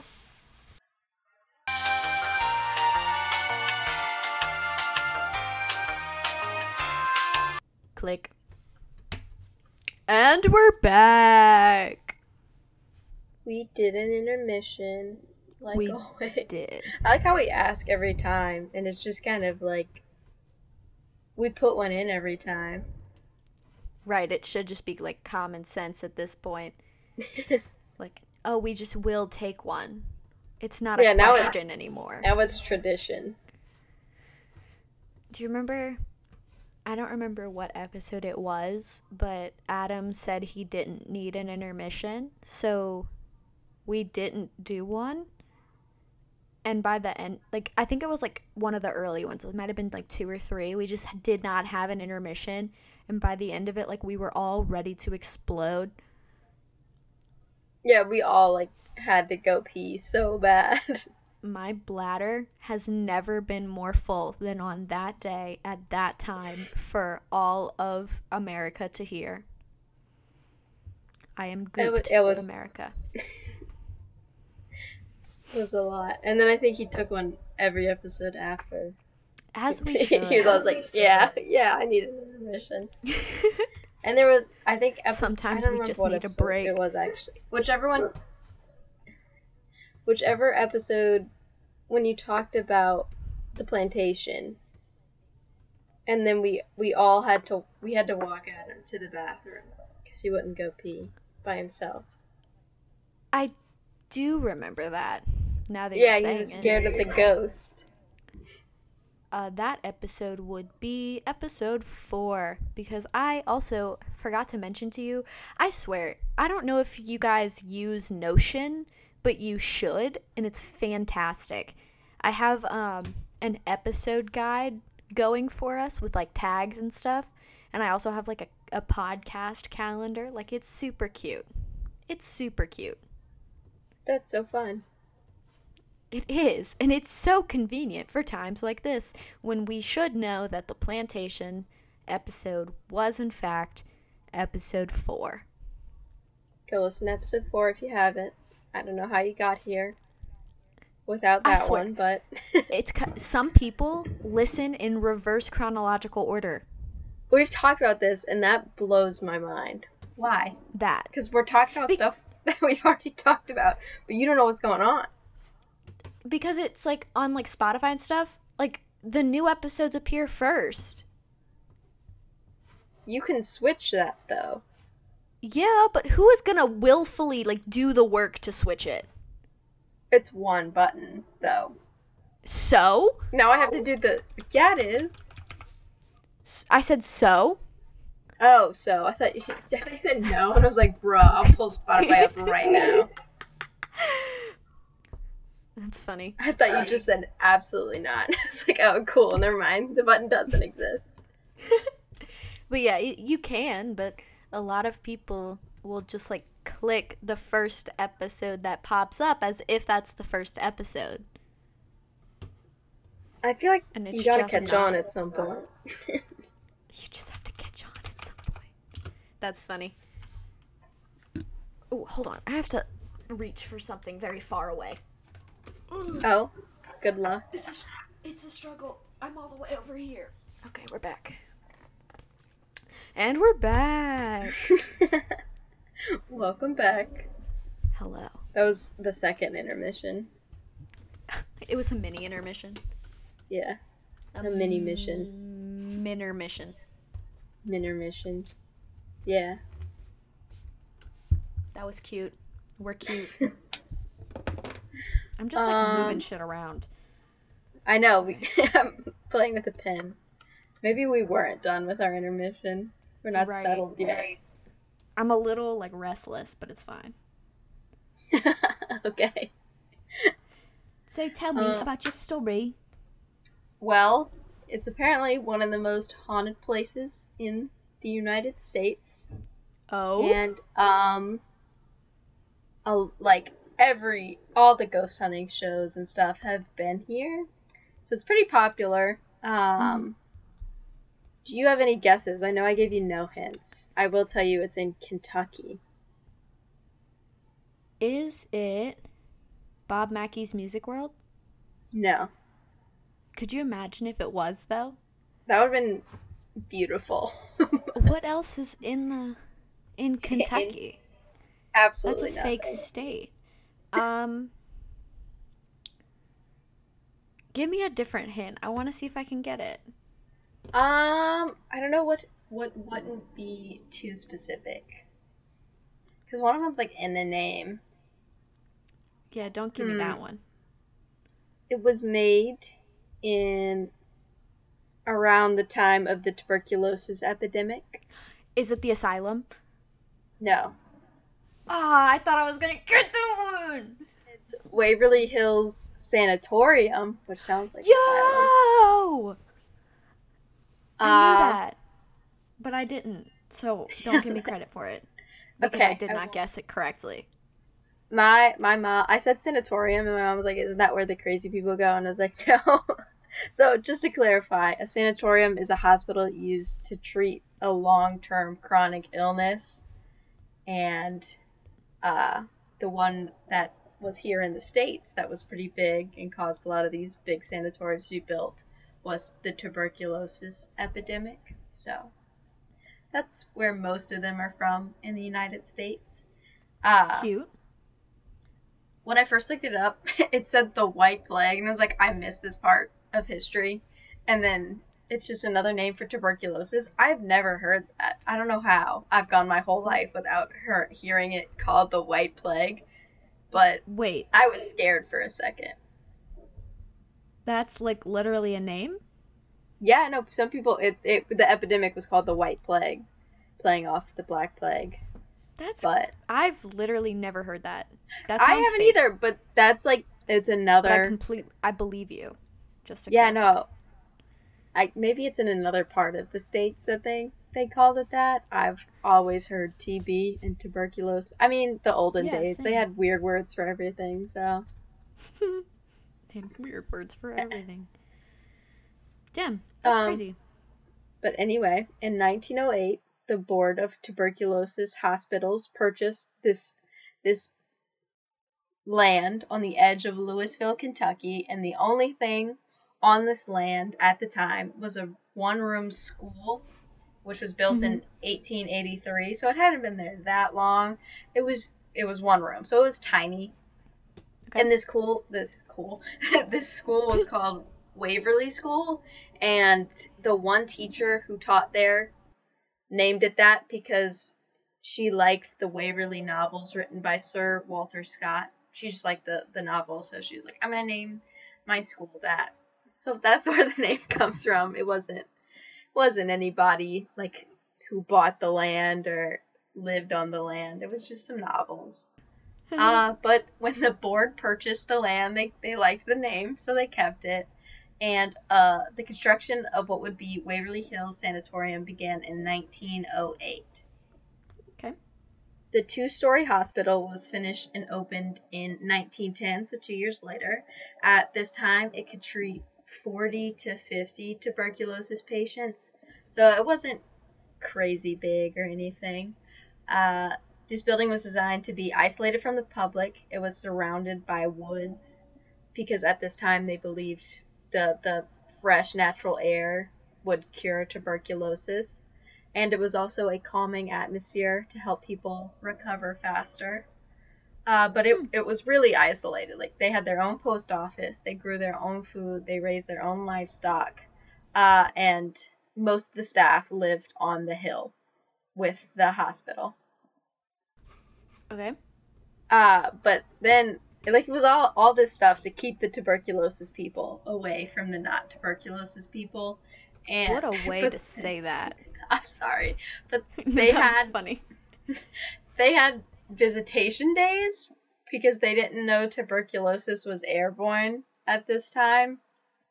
I just thought that was really sad Yeah. because to look back on it now, I was like, wow, they were they were just trying to give like keep these people happy, and they really didn't help the whole epidemic that was about to happen. Uh, which is it. And you have to think the people who discovered that they were like, wait a second, we've been we have a problem. for we've we've Right. really messed up, and just like I don't know. willfully exposing. I had I read about the visitation days and I was like, oh no, it it just like I don't know, it sets off something. It makes Mhm. me scared. That is Uh, really it- sad. As as this hospital, the reason the hospital was built, of course, was TB was getting really serious, and as the hospital kind of starts existing and is run for a couple years, it gets really serious in the area, specifically because they were surrounded by wetlands that grew the bacteria perfectly. Just the temperature and the humidity that it was at was really Mm. it really helped this uh, bacteria grow. So TB spread pretty crazy in the area. And Mhm. at one point, this hospital housed 140 patients, so almost three times more than it was designed to house. So overcrowding, Oh, and which isn't great to have a bunch of sick people all crowded together, especially with an airborne disease. Mhm. Um, but in 1924, construction began on the hospital that still stands on the hill today. It was completed in 1926, and it is a large five-story building. Uh, it's built in like dark red bricks, and it has gray accents, and it's all built in a a Gothic style architecture. It looks very haunted. like a haunted hospital from a cartoon. If you picture that, that's what this new hospital looks like. But they They, they, just built made it. it look evil. Yeah, no, it checks every evil hospital box. Um, but There's a checklist. There's Yeah, a quota wha- they have to meet. they, yeah, they just looked up. They're like, how do we make it look haunted? This new one. Um, but they built it, of course, to house more patients. So this new one could house over 400 patients compared to the 40 before. Uh, and it was actually one of the most advanced hospitals at the time. Um, and while they were building it, just just to to cover some plot holes here, the patients that were in the old hospital, they just they were in tents on another part of the hill, which they felt was okay Oh. anyway.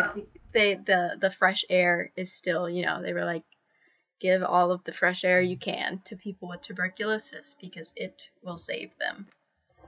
And so they were just kind of they just kind of camped out while this new one was being built. hmm Um which it only took 2 years. Uh, Okay. but I, I also some of them were relocated, but the majority of them were in tents. And then this new one was built, finished in 1926. Um, and then it operated until 1981 when the antibiotics that causes TB was discovered. Um, not not 81, excuse me, 61.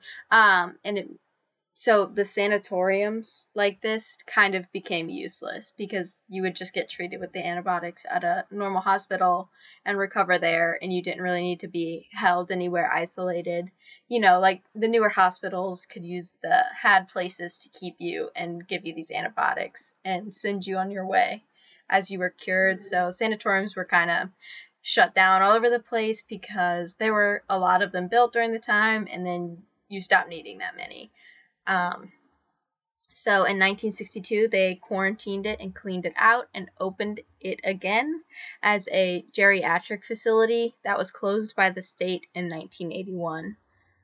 Um, and since then, it has been non operational, just a cool little building in Kentucky. Uh, but even though during the, the time of tuberculosis it was modern as like a moderner more advanced hospital some of the treatments were questionable at best and some killed faster than tuber- tuberculosis itself Um, Imagine being that. Like, I- you're. yeah Uh, why is that such a trend of like, hello, I am here to treat it? It's kind of like MK Ultra, where they were like, ah, yes, uh, you have postpartum depression, and I am going to electrocute you.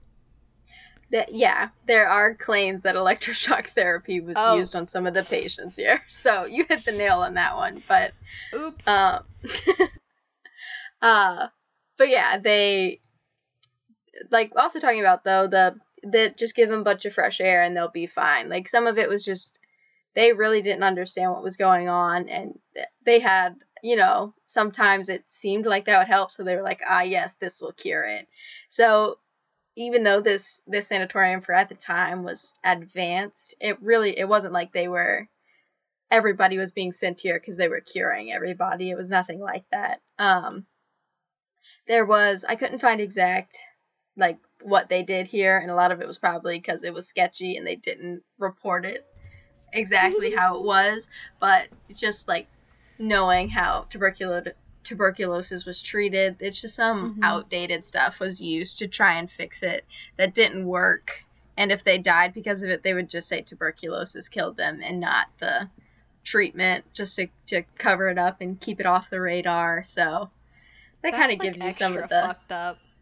Yeah. You're It, gonna it blame the disease that you're trying to cure on your like it- Yeah. no like is your terrible medical practices that are killing these people it's not tuberculosis it also some people there are like rumors that maybe not the sanatorium but other sanatoriums at the time where people were supposed to be going to get treated and cured were were purposely not cured or not like tried to cure just to study the disease itself Mm. just to like see how like what would happen if they let it run its course kind of thing which has happened for so many different diseases at so many different points of history that it like it's not out of the box to say they did it here with tuberculosis.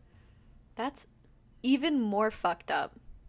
It's not great, and that's why these sanatoriums are all haunted, but I hate the medical field. It's yeah, the the the historical medical stuff is awful to read. Literally. I Some can't. of the stuff they did were like, yeah, this is normal. This will cure you. And it's like, no, dude, you shouldn't drill into people's skulls. Maybe don't do Whoa. that. you shouldn't drill. No! Absolutely not. Uh, but anyway, at, at this sanatorium alone, uh, historians believe around 8,000 people died over the course of it being opened during the tuberculosis Shit. epidemic. Uh, which I mean, for for the tuberculosis epidemic, it's not that's not crazy, because uh, tuberculosis was very serious and it it it hard hit hard. The statistic is that for one in every seven people in the United States, you would die by tuberculosis. So, oh my god, that's like it, that's like your classroom table. So imagine like sitting in class, one person at every table would die by tuberculosis. Oh my. It was. Those numbers a, are like way scarier than I thought they would be. Yeah, no, it was it was it was bad, and then to look at also they had no idea what was going on. They were like, just go stand outside and you'll be cool, and it that's definitely not how it worked. And it, it was just a lot of misunderstandings of the disease itself that it, it was, yeah, it was a scary time.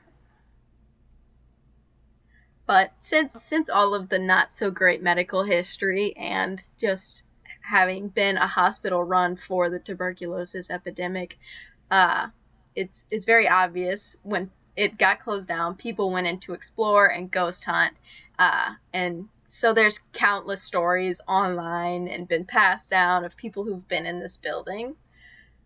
You of course have your your reports of doors slamming, which I know is so common, but freaks me out every time reading that. I don't like imagining doors slamming in the other part of the building. Um, what am I? Am I tripping, or do I just always by default assume that Sam and Colby have been somewhere? Have they been here? I don't think. I will look or it up right now. Or maybe it was BuzzFeed Unsolved, because like I can vividly remember BuzzFeed like, a has. door slamming on someone. Yes, I, I was up to BuzzFeed is gone, and there, yeah, there's been many accounts where the door slamming has been close enough for you to see it happen. Like you watch the mm. door slam, you watch the door move or close, but some people have seen it move fast and slam hard. Uh. Um, ooh. Okay, so we, we talked about the the BuzzFeed, the doors moving and slamming and stuff like that. Right. There's also, of course, you have in your ghost stories people hearing strange noises. Uh, some of the stories I read were footsteps of people running on floors above you. Ooh. Uh, a lot of uh, screams echoing out of empty rooms and train whistles coming from the tracks on the hill because they had a train to come bring in supplies and stuff like that. Hate that. There was also a lot of stories of like moans and stuff, and that makes sense in like where there's a lot of sick patients. Um, oh, and then one popular story originates from a tunnel system that runs under what is affectionately called the body chute or the death tunnel.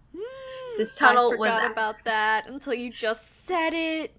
Yeah, this tunnel was added when they renovated the hospital. So for that, like the the second hospital, a lot of treatment revolved around fresh air and high morale of patients during this time. And they found that you could guess, but removing dead bodies where others could see significantly lowers morale for everybody else. Um, especially since they lost one person on average per day at this specific hospital. So to see like someone constantly being moved out would just it it destroys you kind of thing and being sad and run down doesn't help you get better in any Ooh. sense of anything. Yeah. So the body chute was a tunnel system that went down the hill to near the train tracks.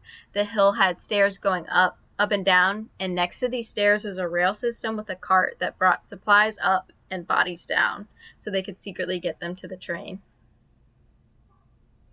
And like that. it made it made sense to me why they, they, they did all that. A lot of like you have to think some of these patients were were little kids. So I like ooh, somebody's knocking. Uh let me find where I am and then we can keep going. But yeah. So with this tunnel, it was like I understand where the, what they were going for and I think it was pretty smart even if it it wasn't. It kept like dead bodies that had this disease out of the main hospital. So it could help with sanitary stuff too, in my mind. And also, I bet it did help morale, even if morale didn't heal anything. I'm sure it was a. Having everyone low morale doesn't help anybody. So, like, I understand the tunnel, but now that it's not used for anything, it's a really creepy tunnel with a not so great history. And there were many stories online of people hearing voices echoing up and down the tunnel, people running up and down the stairs as they were descending it, um, and like just awful noises, like hearing things from the rail part of the tunnel, and all of it was bad.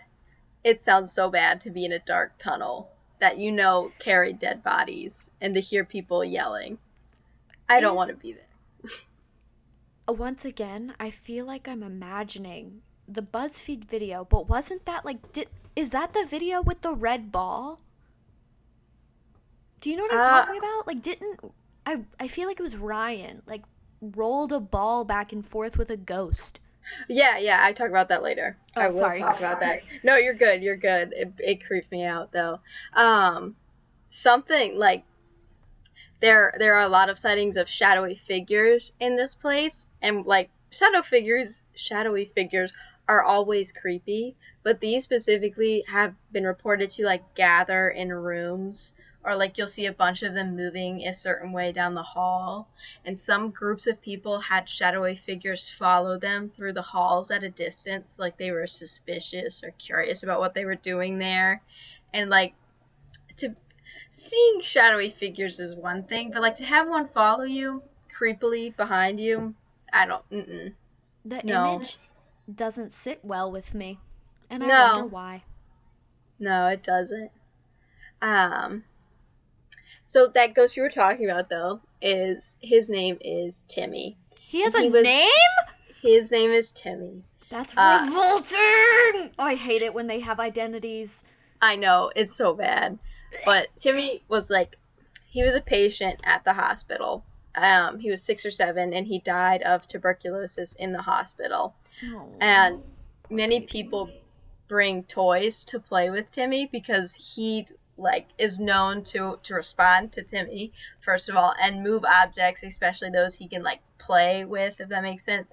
And it's it, a lot of people bring a toy ball, um, just because it's easy to move and stuff like that, so it's easy to get a response out of. But it's also skeptics say it's easy for like drafts and stuff in the building to move it too. But like people have played with this ghost. Bullshit. Allegedly. Fuck the And- skeptics. That's what I said. I was like, no, Timmy is real and we love Timmy. Literally, protect that child at all costs. He just wants to play with his fucking ball, you assholes. I know, but there's like so many people have said I brought the ball and it like I played ball with a ghost. He moved Yeah. it around the room. He he hit it back. Like And if it doesn't work for you, then you're just an asshole. then be nicer to Timmy. All Right. right. You're scaring Timmy, and He's we don't we don't take that here. Yeah, no. take that here. He's literally yeah. an infant. Not an infant, but like young enough so that I feel the need to protect him from all of the assholes out there. Yeah. Leave I mean, like he alone. was he was stuck in an awful situation, and uh, and Bitch just literally to- had tuberculosis. and he just wants to play with his toys a little bit longer, so you can leave Timmy alone. So, I will not take any Timmy slander here on this podcast. I will not But take Timmy slander on this podcast. A lot of stories uh, from the hospital originate from the fifth floor of the hospital, which is allegedly where patients who suffered mental issues because of tuberculosis were treated. Tuberculosis can cause like delusion and like degrading mental states. Um, and also just being in a not great situation can cause that anyway. But this is sadly where there's rumors where the electroshock therapy took place because, like, we've seen it all throughout history where people think fixing something mentally can happen with electrocution, and I don't really know where that link is, but uh, this is it. There's no proof, but there are rumors of that this is where that happened in this sanatorium. Uh, so it's like it's this is one of the probably one of the worst areas to work in the hospital. You have to watch people not only degrade physically but mentally and uh you know the tra- the staff doesn't get the the same treatment. Uh, they're the ones moving the dead bodies, so like the body chute isn't to keep the staff's morale up. Morale's gonna drop with staff no matter what because they're the ones having to handle the really sick patients and the the, the dead bodies. Um, and you have to think that some of these patients were like Timmy, small children who are scared and isolated from their family, and so like, yeah, it, like it wasn't I- great for the staff either to The- to be the- there. the longer you like talk about the way that like this affected I you know, I get it. There's ghosts. I'm so sad for these people. No, I know. My It's heart is just like breaking for the children who got the white plague and like the staff who had moving bodies back and forth every day and like the emotional toll that takes. No, yeah. So, Oh, This is gonna get a little bit sadder for a second. Oh, So unfortunately, uh, with all of this, there there there was some sad things on the staff side too. Uh, there was a 29 year old nurse named Mary Hellenberg, and she took her own life by hanging in room 502, which is supposedly one of the most like haunted rooms you can go to. One of the most rooms you like you get the most paranormal activity out of anywhere here oh Um, shit. to make it even worse, she was pregnant at the time.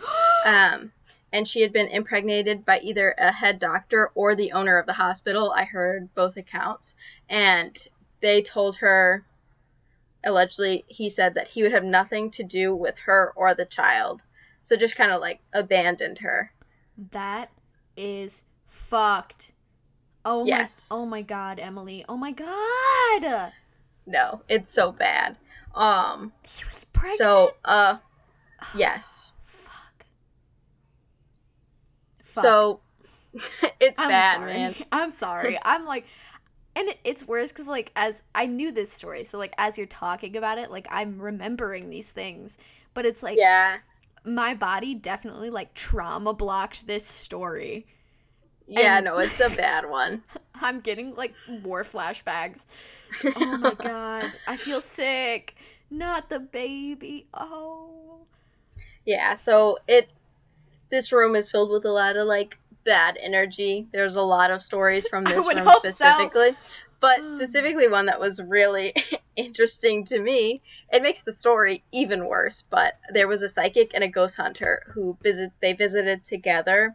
They went to the hospital and if you go on the tour of the hospital, you get time at the end to like free roam almost, which sounds awesome. I want to go free roam a haunted hospital. But uh, they're they they have, according to them, reached out and contacted the ghost of Mary, not like Jesus Mary, but this Mary, the nurse Mary. Just to clarify. clarification. We are not, in fact, talking to the Virgin Mary. That happened on episode 10 with the exorcism of Anneliese Michel. Yeah, go go to that episode if Yeah. you want to talk to uh, Jesus Mary. The Virgin Um, Mary is an option. It's just not Just the not option here. in this episode. Um, but they uh, successfully contacted Mary and talked to her for a while about what happened. And the ghost that they talked to, whether it was Mary or not, claims that Mary was murdered by the man who got her pregnant after a forced and botched abortion to cover it all up. That's what the ghost claimed. After a. F- okay, that. A forced. First of all, a forced abortion.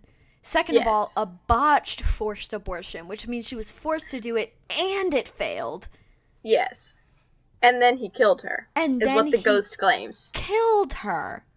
We don't know if this is a ghost pretending to be Mary or if the like you know, this was it wasn't on record. They just this is what they came out of the room. They wrote a book and they said this is what happened, you know.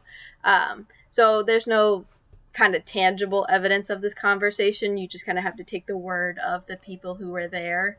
Right. Um, and also the word of a ghost that we're Oh. not sure if is Mary, but I like hated ghost. reading the whole article that these people put out about their conversation with the ghost. Oh no, yeah, that makes me want to die. Like that yeah.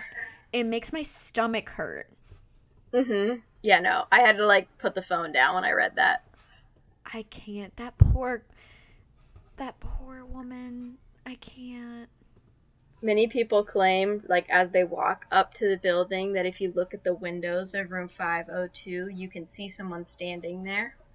Um Hate you, a lot that. of, a lot of people say you can especially on the 5th floor see people moving in the windows. because there was the, the fo- the fifth floor had some things going on, um, and there was even an alleged encounter where someone entered the room and as they opened the door, a loud scream happened, telling them to get out.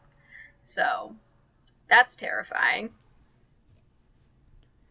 I can't cope with this. Um, it does get worse again.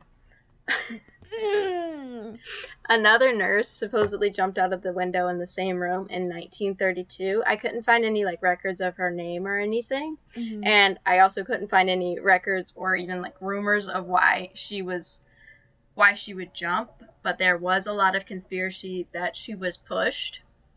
Um oh. so another explanation of why you could see figures in the windows, especially in that room and on that floor, is if they were pushing people out of windows. Sounds about right. I don't really know where that I couldn't find much on that conspiracy, but I didn't want to leave it out because it was another reason why 502 is one of the most haunted rooms, haunted rooms in the USA. So, if you want to see something though, apparently just go to this room and show and, like, up Stuff and, happens. and like you'll see something with this room. There was so much of just maybe like a lot of people had noises coming from this room or like banging coming from that room or Mm. it was like a bad time to read through like Reddit threads and It was a bad time. things. It was a bad then- time for Reddit.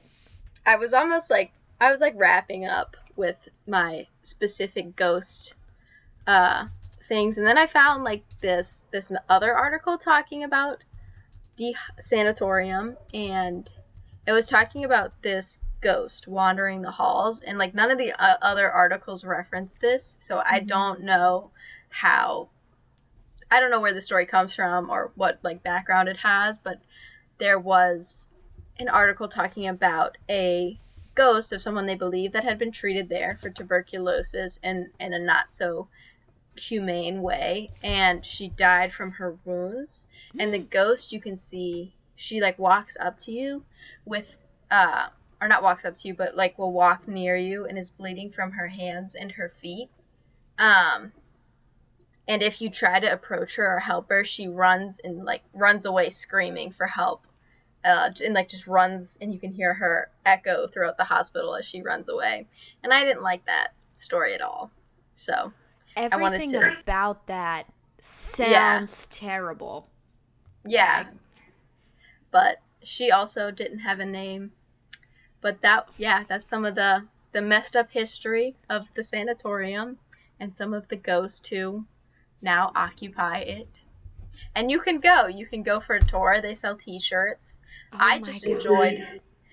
I just enjoyed that they give you free time, and you can go to the room. Like you could go up to 502 and do a séance if you. want. I think they give you an hour of free time with your ticket. That's more than enough time to use a Ouija board. I know you could ask quite a few questions in that amount of time on a Ouija board. Dude. That was heavy. It is heavy, but it was a good ghost story, so I had to share. Well, yeah, it's like one of the most iconic ghost stories. Yeah, no, it's it's if you look up a list of like haunted places in the world or in the US specifically, it's going to be on most of them. So many people that you could sit on the internet for hours and like sift through the stories of people's encounters in the hospital. And the fact that it's in Kentucky makes it even scarier. Yeah. It's a fake Why? state. and apparently it's a fake state that's really good at making tuberculosis. I found out researching this. I like at making tuberculosis. And like the the wetlands, specifically like around the area that the sanatorium was in, was great at like fostering this bacteria. And I was like, that's a sucky place to put the hospital, but they just didn't know. And it's That's so like sucky place sadly- to put the hospital. it's so like hindsight's 2020 but it's they had no clue how this thing worked and it was Right. like now we would be like no we can't put the tuberculosis hospital there the bacteria will grow here they just had no clue of any of it and it it shows you like just how much we've learned from that 100 years ago not even but I can't. I can't. You know, no so it's got a lot of bad energy so if you want to get haunted don't go there. advertise that. If you, I know I am. If you want to get haunted, I've got the place for you. That's some bad juju. That's Yeah, some no, but really I bad go. juju. Oh, oh, don't get me wrong. I do want to go and would want to experience that before I die. But wow, that juju though. No wonder it's haunted. No, literally. It was a bad place. it it was asking to be haunted. You know? And and they called it one of the most advanced of the time. Just think about some of the other ones. I would rather not. Exactly. I'm sticking with this one. I'm sticking with this one. Dude, everything about that like I and I I want to clarify. I'm a dramatic person. I'm not trying to be dramatic right now. Like Mhm. everything about that just makes me feel ill. Like the concept and it's it's one of those things, you know, everyone has those specific things. But like malpractice in hospitals makes uh-uh. me ache. Get that out of here. It makes Absolutely me feel not. so ridiculously sick. And I can't. I can't. I am but a simple I am but a simple farmer. I can't. No. No. Keep it away from me. On a completely unrelated but not unrelated note, when my mom called me, she made fun of me for how often I say, hate that, hate that, didn't like Nope. that. Some of it's bad though. But it's like, bro, I hated it. Like, what else did you want me to say? I severely disliked that. I severely disliked that. Can I make that the title of the? I can't make that the title of the episode. it's happening in like the last little bit of the episode, so you have to stick all the way through to get the joke. That did you see? Because did you see what I named last week's episode? Oh, I did, but I'm not gonna remember it off the top of my head. But I read it. the 'cause I was joke- listening. The joke we made was the oh The arsenic babies unionized. the arsenic babies unionized. and I was like, I can't make that the title because it happens at the end of the episode and no one's gonna understand. So I called the episode Chicken Run Lore. I yeah, I remember. that. I got a chicken run TikTok today too. I was like listening Yo earlier, and then I got a chicken run TikTok, and I was like, "What is this cursed stuff?" Oh, it was a.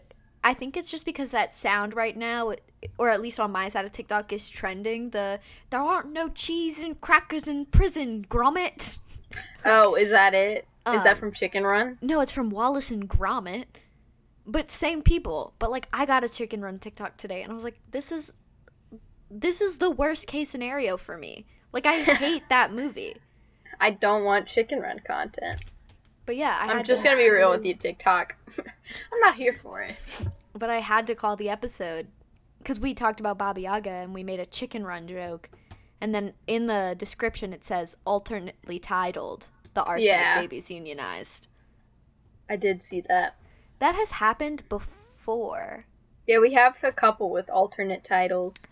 Oh, episode 7 was called Shakespeare Wrote Fan Fiction, alternately titled The Amalgamation of John Leon's. Yeah. Um, and then episode 5 is called Ben Franklin Did What, alternately titled The Bell Witch is a Queer Icon. I I hate- talked about that. I hate us and I also hate this podcast. We should just make a TikTok of us reading out some of the the, the titles. Chicken Run lore. Yes, please. Because if you looked at our titles, you would not think that this is a horror podcast. No, no, it sounds nothing like it. Chicken Run lore. The lizards work for the bourgeoisie. Trauma tag team. He knows about the moon. Like, what is this? I remember that. Oh no, I. It was, Mhm. it was either big business, God, or the wood chipper. D- don't trust Leos or the KGB, apparently. I hate us. oh my gosh. That was a good story, though. Thank Even, you. I. even though I was frightened. That's what ghost stories are for. Is it though? Now I feel a bit a bit ill. And I have to go cook dinner. Good luck. We're making quesadillas, but we're making chicken and pineapple quesadillas. Oh, chicken run quesadillas. I got it. Stop it. All right. Never bring done. up chicken run to me again. We are done. Okay, with this podcast. This is is the it. last episode. You've Goodbye crossed the line. Forever. It's not the last episode. Please come back It's next week. really not. Uh, Next week, hopefully, our podcast will also be in person. Also, maybe. Yeah. Possible. We're trying. I hope so. We're we, we're figuring out some things. Right. Life. Although I did have a lot of fun recording the little intro for last week's episode with the. the Oh, uh, yeah, message. The, the the music you put in the beginning of it, I was like, this isn't the intro music. Where am I? you thought you clicked on the wrong podcast. yeah, no, I checked. I was like, what am I? Where am I? Well, on the bright side, so this is episode 14. We have a few things to look forward to, right? Like we have our our hopefully in person next week. Um we have my episode 17, which now we all know will be another SCP. Um, Fun. John texted me back and said he would love to do a collaboration of some sort. So hopefully will that'll happen soon. Um, and then we can expect Aaron to be back for episode 20. So we have a lot of a lot of fun stuff coming up. I'm excited. I can't wait to get back to doing it in person too. That The remote's fun and it it works, but it like it's not But- the same, man. and does it work? That's a fair question. Find out next week on Dragon Ball Z. on Total Drama Island. Wait, can we end? we have too many tangents. I need us to end this episode in a very specific way. Okay? Okay. I'm going to read you the list of Chris it the- McLean's The crimes. Yeah, the war crime. Chris McLean, host of Total Drama Island. Let us read his crimes, shall we? Because they're You should totally funny. wait, wait, wait. Before you read it, though, you could totally do a true crime episode on Chris McLean. I'm still reading it, but that would have been such a fucking good episode. Oh my god. Okay, Read first of me. all, I would like it to be noted that I am reading from the villain's Wikipedia page. this is Chris McLean, the host of Total Drama Island. His crimes include manslaughter, starting off strong, abuse, in parentheses, both physical and psychological. Endangerment, torture, pollution, animal cruelty, no. fraud, terrorism, snuff films, Oh no. property damage, poaching, sabotage, corruption, slavery, Wait. arson. His category of villain sadistic mastermind. Oh no.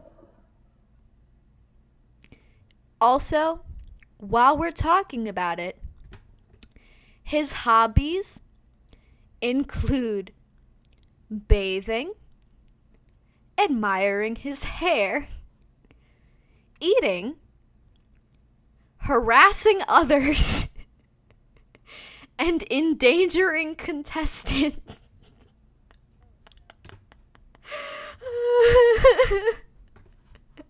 They they like I don't know. I don't know, man. they they really started that list with their whole chest manslaughter like It's not like It's arson not in alphabetical order either. They were just like manslaughter, property damage, terrorism, endangerment, slavery, fraud what? snuff films what a strong way to end this episode Perfect. Wonderful. what if what if i named the episode chris mclean is an evil mastermind I'm here for it. and no one got it until right now yeah. and then the end music plays We explain no further. I'm here for it. Let's end it right now. okay, awesome. And the ending music plays now. Goodbye. Bye.